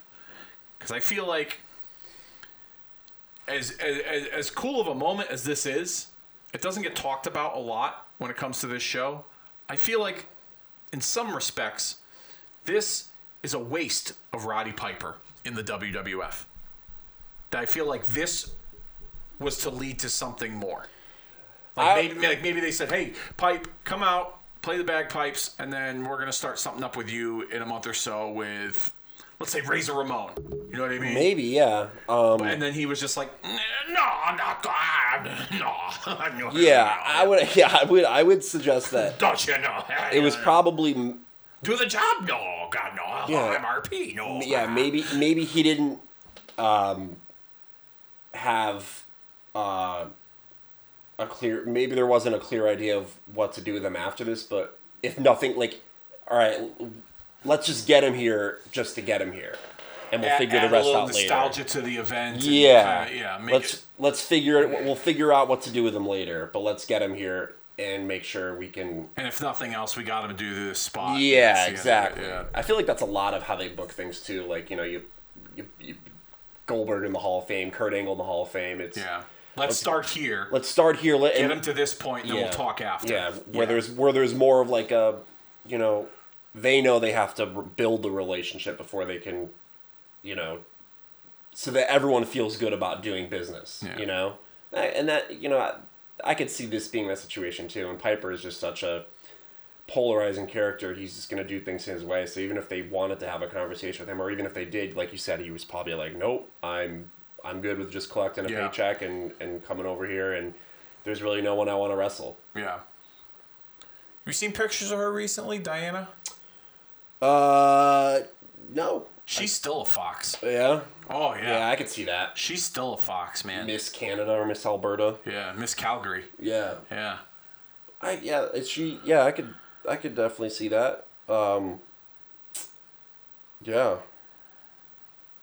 This is her introduction to WWF TV. She was being interviewed what like they said during like you said through through the build of this match. Yeah, they, they, they did like some pre tapes at the Hart House uh, with um, Helen and Stu, and then there was one with her as well, uh, where they you know discussed their their anticipation of this match and the the. The, the anxiety that it's brought amongst the other members of the family, Right. You know, especially with her being kind of in the middle. Uh, you know, Davy's her husband, Bret's her brother, and yeah, so that, that that was that was the gist of the buildup uh, between Bret and Davy Boy. Um, even at one point um, on commentary, they kind of indicated that you know loosely, and it wasn't something that really stuck. But uh, going back and watching it recently, um, they were like, "Is Bret going to you know do?" Is, is Bret going to be the good older brother and just give the belt to, to, to Davy Boy in a way?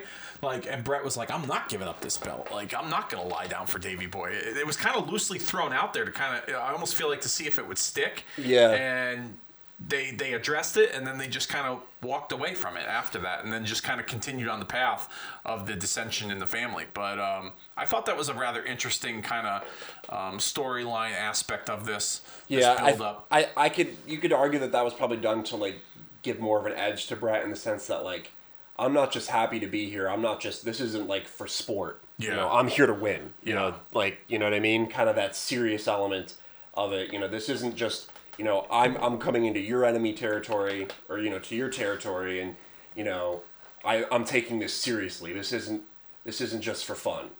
Lennox Lewis. let's uh, let, let's play the audio see hear this crowd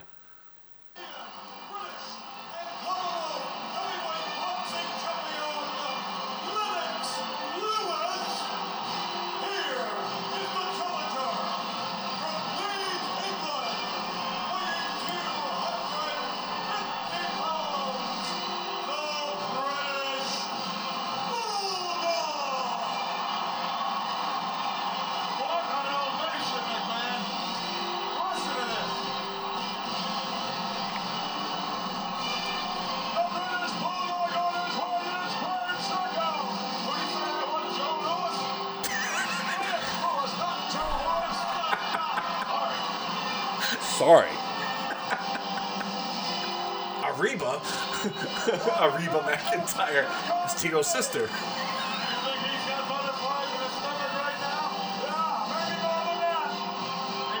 What does that mean? It's like, does he think he has butterflies in his stomach? And Vince's like, maybe more than that. What does that mean? We'll keep the audio on for Bret's entrance because some Bret has argued that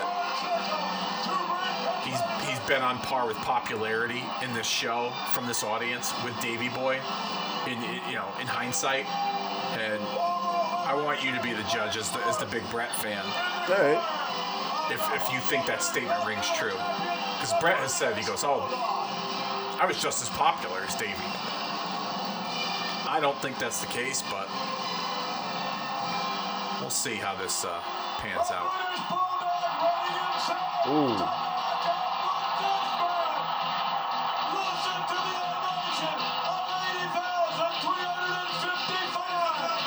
It's right up there. It is. It's close. I would argue. I mean, I would argue he is as popular just in general. I mean, that there's a reason why they he climbs the ladder. You know what I mean? You know, and, and historically speaking, you know, people like you know Prichard and others have said like you know like we're seeing the types of reaction he's getting overseas. You know, as much as popular as Hulk Hogan was, like Bret, Bret Hart has had much to do with the international expansion of WWE Oh, as no anybody, doubt. even more so than Hulk Hogan to a degree. No doubt. In terms of of, of, of, of drawing power and just the expansion of, of the popularity. Um, and I and I think because you know you know there is a little international flavor with Bret Hart. You know he is he's not this um you know prepackaged American icon like Hulk Hogan would be. You know he's more he is more appealing across the world. His character especially. You know what I mean? You, you know the, the Hulk Hogan was he had a specific audience and he drew to, drew to that audience for sure, especially at that time. So. Um, no doubt, all points. You know, totally agree with. Um, I think it's. I, I think it's slightly. It, it, it's almost there. It, it doesn't. It doesn't. It's on par, but it's Well, I also think too, like I mean, popularity Davey wise, Boy's. like, Davey Boy's reaction, in my opinion, I would- popularity edged him out just a little bit. Well, I think- given the circumstances. yeah, exactly, exactly. I think given the circumstances, you know, Davey Boy's the hometown guy. There's a, a title at stake. Um, those types of elements, I think, give Davey Boy the the edge in you know 51-49. Um, and uh, I thought that was a hard kid that was getting it. No, just some random. just. You know, one of Bret's randoms. Um, but yeah, no, I mean, I think, um, but that's what I think made this such an interesting match.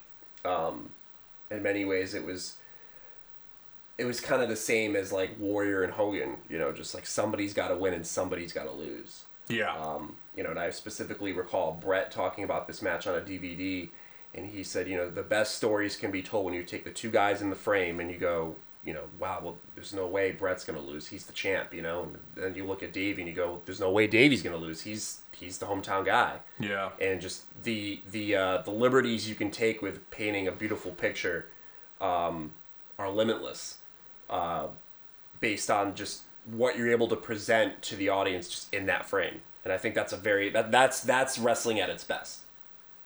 Oh, You know, yeah. and at this point, there was nobody uh, that could hold a candle to Bret Hart in that in that category for sure. No, no, no, no. I, I, I You know, and then hearing the legend of how, of Bret's ability to, to in many ways carry a, a, a, Davy Boy through this match, given his uh, circumstances, health wise, is to me is something that doesn't get talked about enough.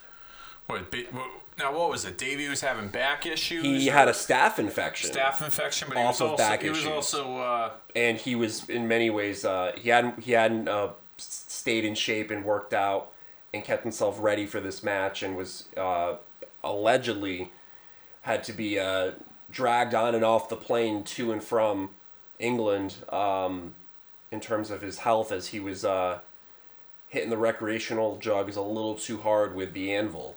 Yeah Um, didn't yeah wasn't like I think it was in Bret's book where he said that like Neidhart kind of had to babysit him a little Yeah. bit, even though Neidhart wasn't exactly the on the Yeah. up and up himself. Yeah, Like, he was- exactly. he the was standard more of- the beacon of, of adulthood. he was he was more of the the, the, the straight laced of the two. Yeah, And apparently they had done a kinda- lot of partying and He was kind of tasked by Yeah. Bret and by Vince to like you know make sure he gets to SummerSlam. Yeah, exactly. so when you look at those elements too, and I guess you know his demeanor overall, based on what Bret says was his, you know, extensive drug use at the time, was that he just wasn't in a good place mentally for this match, and that yeah, Bret Hart had to had to really take a lot of charge here. Now, during this time period, both Owen and I think Anvil, both employed, or I should say, both 1099 uh, by the WWF.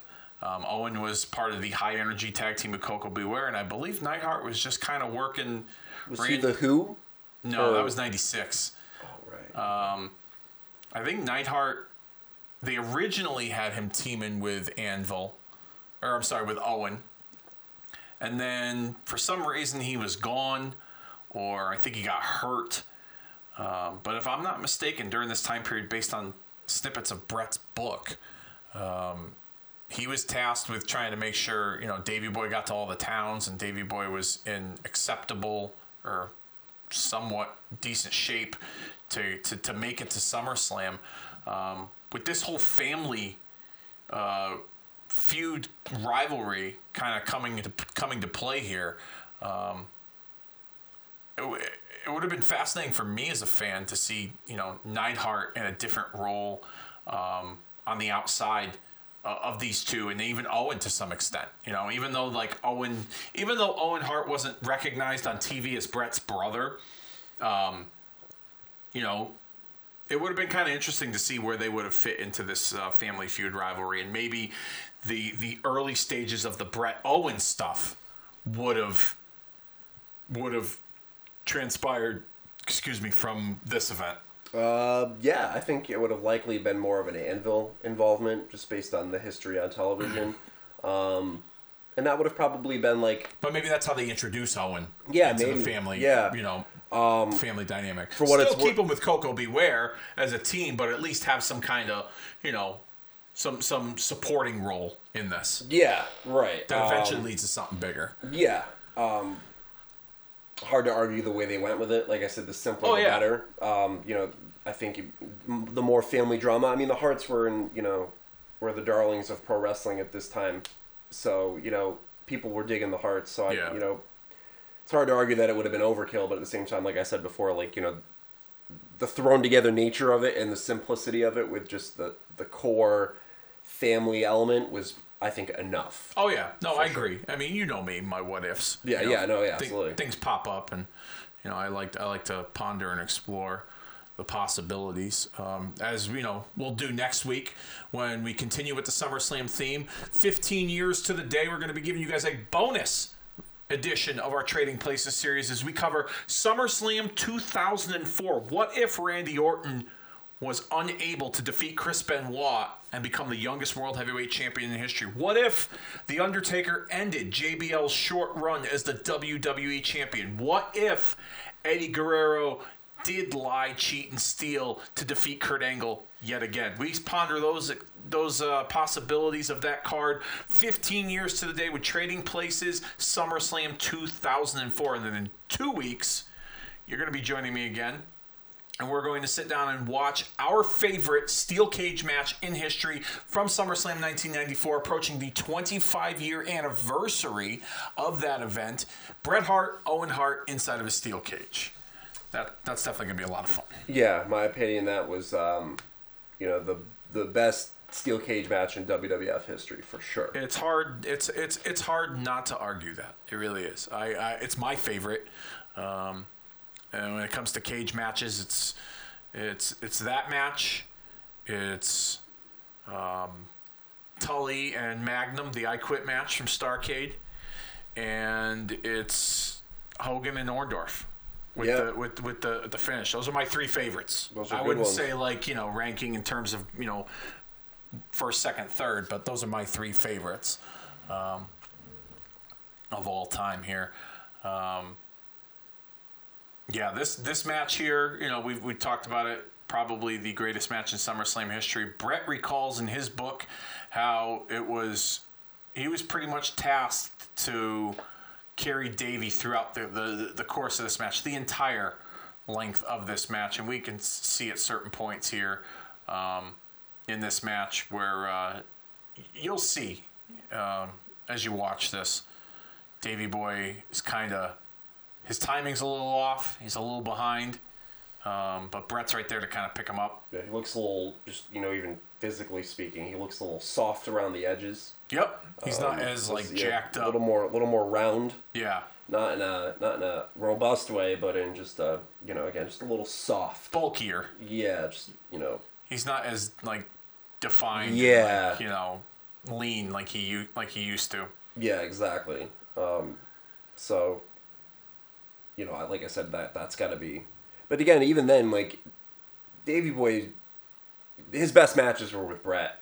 I think they had a natural chemistry too. Oh, for sure. Uh, plus, he was, for what it's worth, a very good worker. You know what I mean? Um, you know, having great matches with Shawn Michaels, Owen Hart.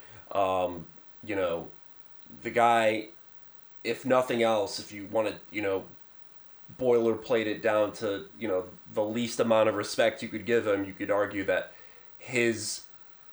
He was good with great wrestlers. oh, for sure. Um, I would say it's a little bit that that's not generous enough, but um, I would say that you know he's he was for for my money a great wrestler. You know what Davy Boy had that a lot of guys of his similar build and look didn't have? When you look at him, you're like, oh, he's a power wrestler. He'll just throw some guys around. But Davy Boy was agile for his size, which you didn't see from guys like him. Like I looked at Davy Boy as like a he was like a step up from Lex Luger. Yeah. Um, Luger was very powerful, had a great look, but Luger was not very agile. Davy Boy here, as you can see, very agile um, for a guy his size, but Davy Boy could also technically wrestle. Yeah. You couldn't find that with a guy of his size and his caliber. Yeah, he could You know swap I mean? holds with you for sure. Yeah, headlock takedowns, rear chin locks, arm bars, you know, hammer locks, leg locks, shit like that, you know. But he, Davy Boy, had like a good all around mixture of um, styles with his his powerful style. He could fly around when he wanted to in the right moments, and then but technically wrestle as well. He can kind of keep up with you on the mat. But like you, but uh, on the other side of that. He also had good matches with great guys. Davy Boy couldn't do all that with someone, you know, steps below Bret Hart. Davy Boy couldn't do that with a Jim Neidhart, you know? Right. Yeah. He had to do that with a Bret, an Owen, a Shawn, you know, names like that. Yeah, in many ways, he was almost a perfect complement to any great wrestler. You know, imagine if imagine him wrestling a a, a, a tip top Ric Flair. Yeah. Those would have been fantastic matches. Oh yeah. Um, you know, imagine him, you know, working with Steamboat. You know, just the list goes on and on of just the, the, the greats Arn Anderson and Davy Boy Smith. would have been a barn burner. I Oh, think. yeah. Yeah. I think Tully that. Blanchard, Yeah. Davy Boy. You know? Yeah, I think yeah, absolutely. I think he's um I think in many ways he's the perfect complement to any great any of the greats out Davy there. Davy Boy and Jericho. Ooh. Think of that. I think they yeah, that could have been good. Davy Boy 1992, Jericho. Any Jer- Any, Jericho. Any, any version of Jericho. Any yeah. version of Jericho Any probably. version of Jericho, yeah. Uh yeah. I could I could definitely get behind that. Um again, he had just had the ability. Excuse me. He just had the ability um and again, like you said, he was a great technical wrestler too. He doesn't get enough credit for that. He he could go hold for hold with with a Bret Hart, with a you know, he's probably more technically sound at least in this at this time period than Shawn Michaels was. Shawn Yeah. Michaels was still was still putting it all together. No, you're, you're Uh, absolutely right. On a, on a on a technical fundamental aspect, Davy Boy had great fundamentals, yeah. You know, and, and could could do m- more than most, to be honest. Here's a spot right here. This was yeah. This was one of those timing issues that I was talking about. Yeah. I don't think it was. De- I don't think that move was designed to uh, to, to to play out that way Yeah. with Bret just kind of almost like sling blading. Yeah, Davy Boy just not quite all there. Yeah. Um, unfortunately, it's ama- Just imagine what kind of match they could have had if, if Davy Boy was all there. oh fuck! I know, right? We might be talking about maybe one of the greatest matches ever. Period. I Much think, I mean, less a I- I SummerSlam. think, I you think know? this this what we're seeing here is one of the greatest matches ever. Period. But I think this would. like this would probably this would probably leapfrog a Steamboat Savage. I was or, just you know what I mean? that. Or I was just and, and be that, like the the gold standard Yeah. of wrestling matches. before Shawn and Taker from uh, 25. Yeah. And you know you probably have a hard time leapfrogging that one. You know Yeah. that one leapfrogging this. You know Yeah. um yeah.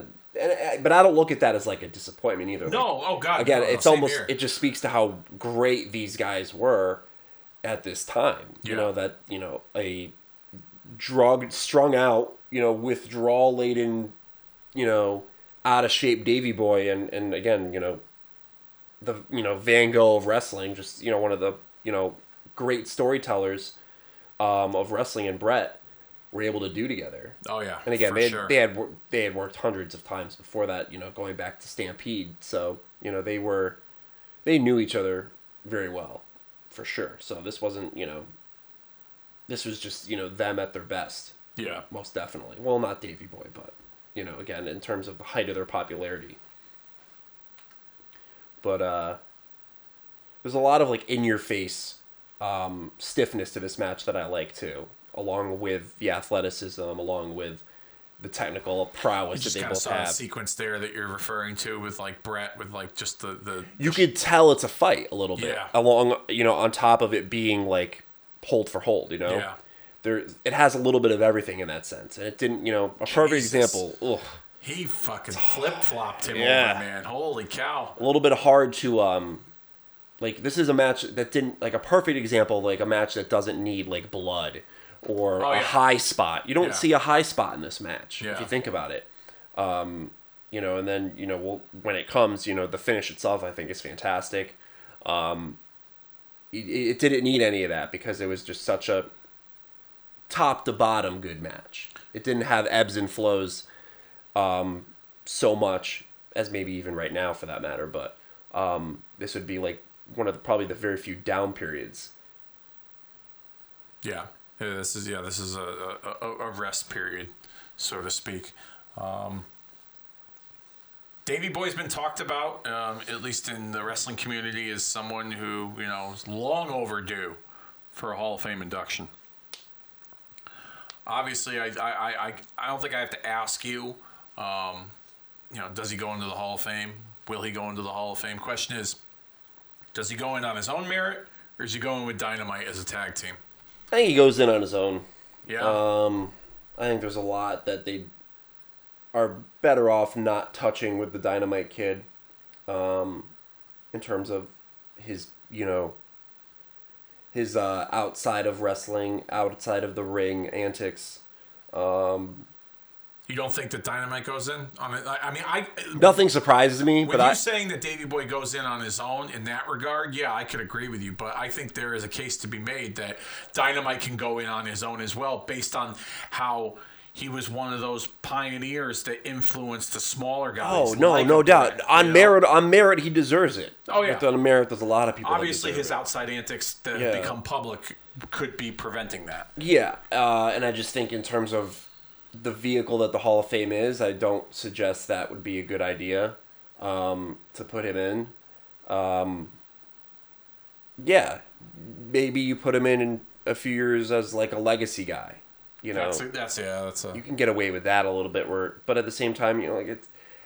I'm not. I think that legacy wing is bullshit. I think it's just their way of saying like, all right, we got the guys in that you guys are all gonna bitch about. So Right. Yeah. You know what I mean? I, I think it's. Like I didn't um, think like Bruiser Brody should have been in the fucking legacy wing, in my opinion, because Brody Right. was Brody was a, a big name in the in the territory days, and he's somebody that like if you if you fucking put Stan Hansen in, you put Brody in. You know what I mean? In the way Right. that they did, you know? Right. Yeah. No, I agree with that.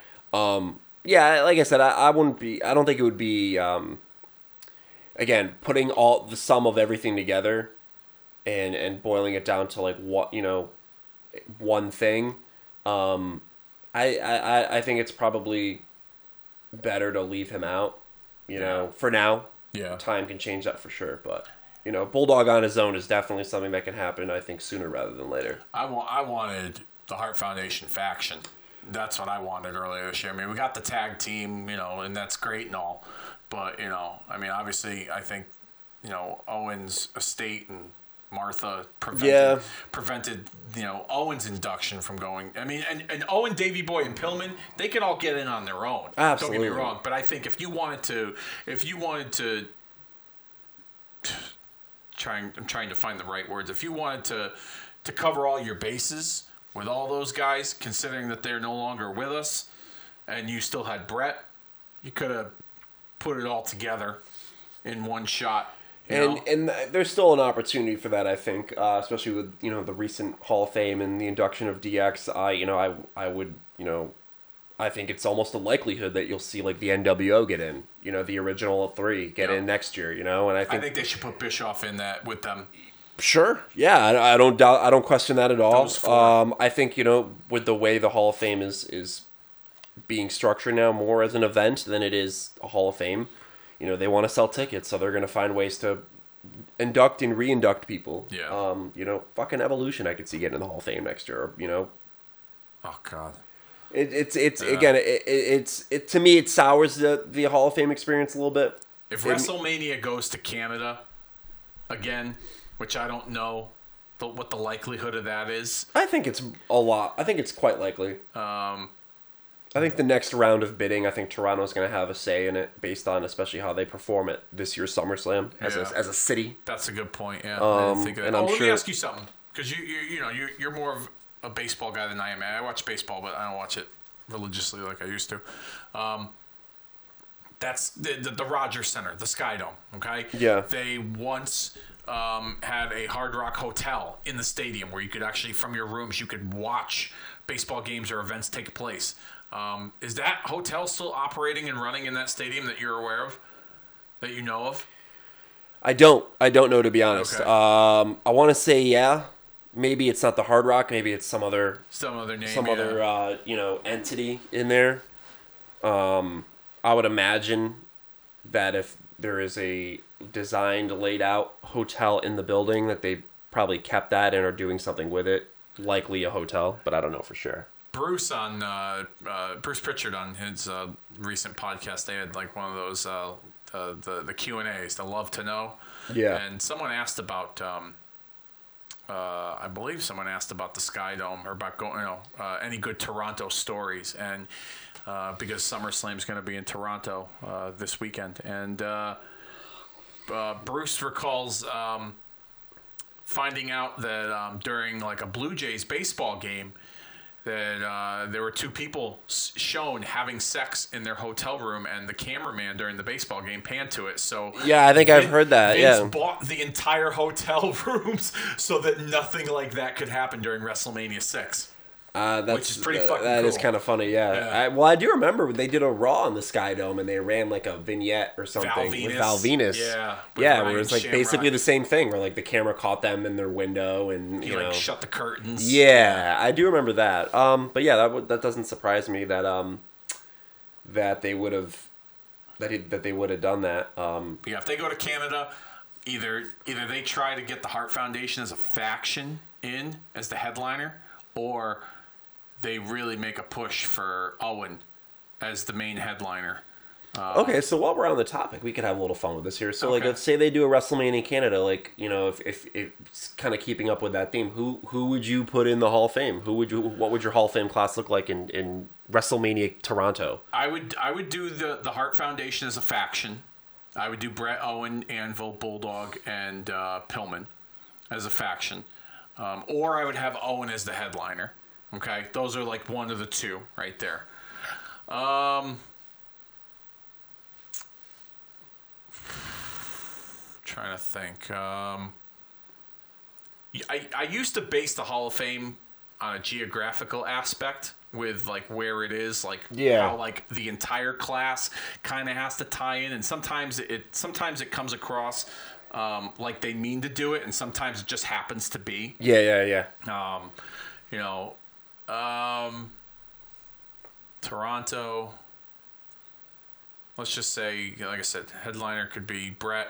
You know, the the, the Heart Foundation faction, and or Owen on his own.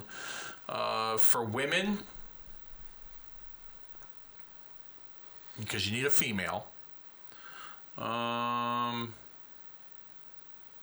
Trish is already in.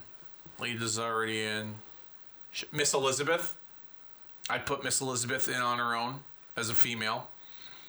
Um, trying to think who else would get in.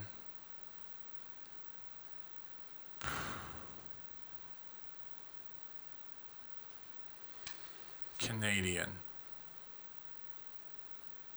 Those are the first few I got right now. I, I, I'd have to. I'd, have I'd think probably, you know, like if you know, Rick I- Martel. Yeah, Rick that's a good Martel for sure. Yeah. That's four right there. Three, I should say. Go ahead. I'd you know I'd probably you know again to, to, to make you know to, to speed through it a little bit I'd I'd go I'd go Owen as the headliner potentially. Um, you know, let's just say let's just say this is taking place not 2020 but 2021. Let's just say just for the sake of argument, you know, and then you know with that you'll have let's say a Batista. I'd make Batista the headliner probably just because he's alive, Yeah. and then you have Owen as like the co-headliner. I think Batista's headliner next year would be perfect. Uh, yeah, I think that's a likelihood too. I think he lives in Tampa. Yeah. Um, he just came off his retirement match. Him I- in the NWO. yeah, I, I see that. So until that's become official, I'll call. I'll, I'll move him over to Toronto. Okay. Um, Owen Hart, uh, Christian, I think is is Ah, a likely. that's a good one, He's also a lot of guys live in Tampa, so he could also be Christian for Tampa or Christian for Toronto? Tor- I'm gonna pick him for Toronto for now, but he also lives in Tampa, so Yeah. I could see that. Um, as far as uh, tag teams go, you know, you got to get a tag team in there. So I think you could definitely go with uh, uh, Earthquake and Typhoon. John Tenta's from Canada, was from Canada. What about the Rougeaus? Uh, yeah, I could see the Rougeaus too. That's a good one. Um,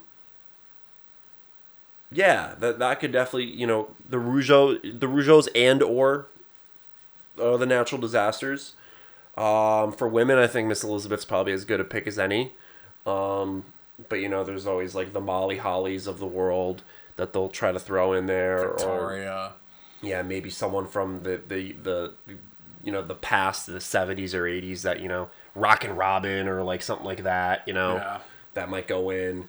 Um, you know, and then for a personality, I could totally see like a Brother Love.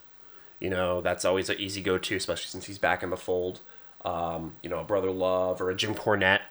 Um, Bischoff, Heyman, those types of guys. But yeah, I would I could definitely see, you know, there's definitely the, the potential for for a Canadian themed Hall of Fame. And here's the finish. Like I said, you don't see finishes like that anymore. Like I said, just out of nowhere, it kind of protects the finisher a little bit of both guys. You know, having to kick out of them or not kick out of them. You know, like it's that- more real too. Yeah, a finish like that in 2019 would be like, oh, he didn't use his finisher. Oh, what Yeah. the fuck? You know, people complain about that shit. Yeah, no, absolutely, and I think uh, I think there needs to be more of that. To be honest, like I said, uh, finisher finishers need to be protected more. I think in wrestling, um, to make kicking out of them mean something. You know, Yeah. you know, you, Oh, for sure. yeah, And I think I think too, like certain moves that were once seen as like finishers, like those moves can't be transition spots anymore. Those moves need to like for instance the DDT. You knew someone was done when Jake the Snake put the DDT on you, or even when Arn Anderson dropped dropped you with a DDT. Right. now, it's become a transition spot. It's like DDT two count, DDT two count. Yeah. Or Orton when he does that DDT when the guy's foot hangs in the middle rope. Like yeah, that move I think needs to be taken a little more seriously. Even a power bomb. Everyone does a fucking power bomb. Everyone does a super kick. You Yeah. know, I'm sick of that. I'm sick of that shit. No, I- yeah, Dolph, I would agree with that. Young Bucks, everybody. Fucking Rollins even sets up a super kick for before he does the the the, the not so curb stomp. it's. like so, I think it's so instinctual for that for that generation of wrestlers because they grew up seeing it. Yeah. it's just like so instinctive. yeah, no, I get it. like but yeah i think it i think it diminishes the move and i don't think you know it it to it to me it's kind of like what you're seeing with kevin owens now like the stunner Yeah, like it's almost blatant that they're trying to make him that type of character when you give him a stunner like does he have to use the stunner like i don't know like like the pop up power bomb to be perfectly Yeah. honest with you. yeah i would agree with that and i think that can be if done correctly could be an out of nowhere move Yeah. You know what I mean? You're in a stare down with a guy and you slap him in the face real quick and then you pick him up and pop up power bomb him. But Yeah. again, that doesn't always work for a, Not a bigger guy, guy, yeah. a bigger talent. So I get that too. But um, yeah, I just think it's just, you know, the Stone Cold Stunner is so iconic. You know what I mean? They don't call it the Stone Cold Stunner for Or if I mean, I guess it doesn't matter either. maybe the stunner was a setup so that it could it could but wouldn't it, if you set up the stunner and the guy bounces off the ropes, and then that's the reason why you get the pop up power bomb. You know what I mean? Yeah. Always gives him the stunner. Let's say guy bounces off the ropes, comes at him, Owens lifts him up, boom, pop up power bomb. But then that kind of goes back to what you just said about like you know the DDTs and things like that as well. So, Yeah, good but I guess you know what? At the end of the day, it's all about the talent who gets it over because Ric Flair didn't invent the figure four. No. you know what I mean. Buddy Rogers was, But he made made that famous before. Yeah, exactly. Yeah. And so I think you know, at the end of the day, we can complain about those little things. But like people like people forget that like you know Randy Orton, you know, took the RKO from the Diamond Cutter with Yeah. DDP. You know what I mean? Absolutely. You know, old fans like us will remember. Oh, well, that was DDP's move. But you know, young kids today when they see Randy Orton, it's like, oh, the RKO, it's the best move ever. Well, guess where he got that from? You know? Yeah, They how pissed you DDP is though? But there's the phenomena that RKO out of nowhere became, uh, especially like as viral as it became. You know, there was no internet back then to make Yeah. that viral.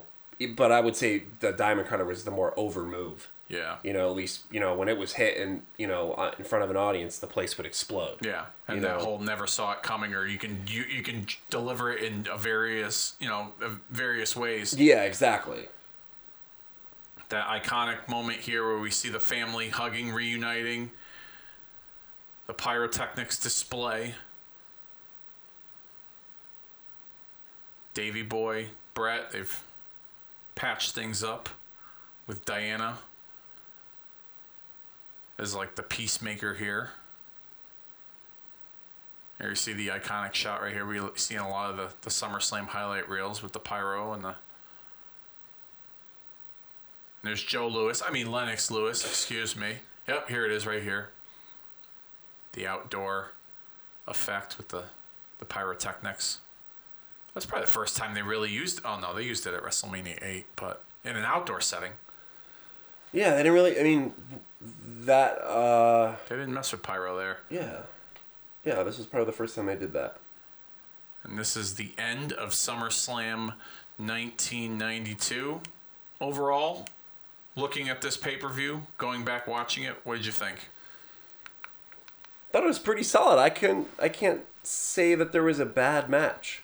Yeah, You know what I mean? Mm-hmm. Um, and it was it was headlined by one of the all time great matches, and then you had an attraction, and you know, the, the the Road Warriors and Savage and Warrior and Flair and you know the what like I said what the Undertaker and Kamala was was fitting and solid and made sense.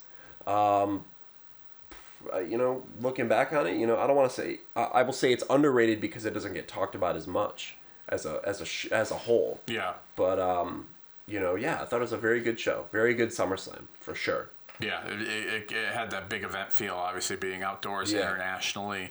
You know, overall, overall, I enjoyed the show. Um, and this has been a lot of fun. Thank you uh, for, uh, for for for stopping by, and uh, you know, see you in two weeks with uh, my favorites.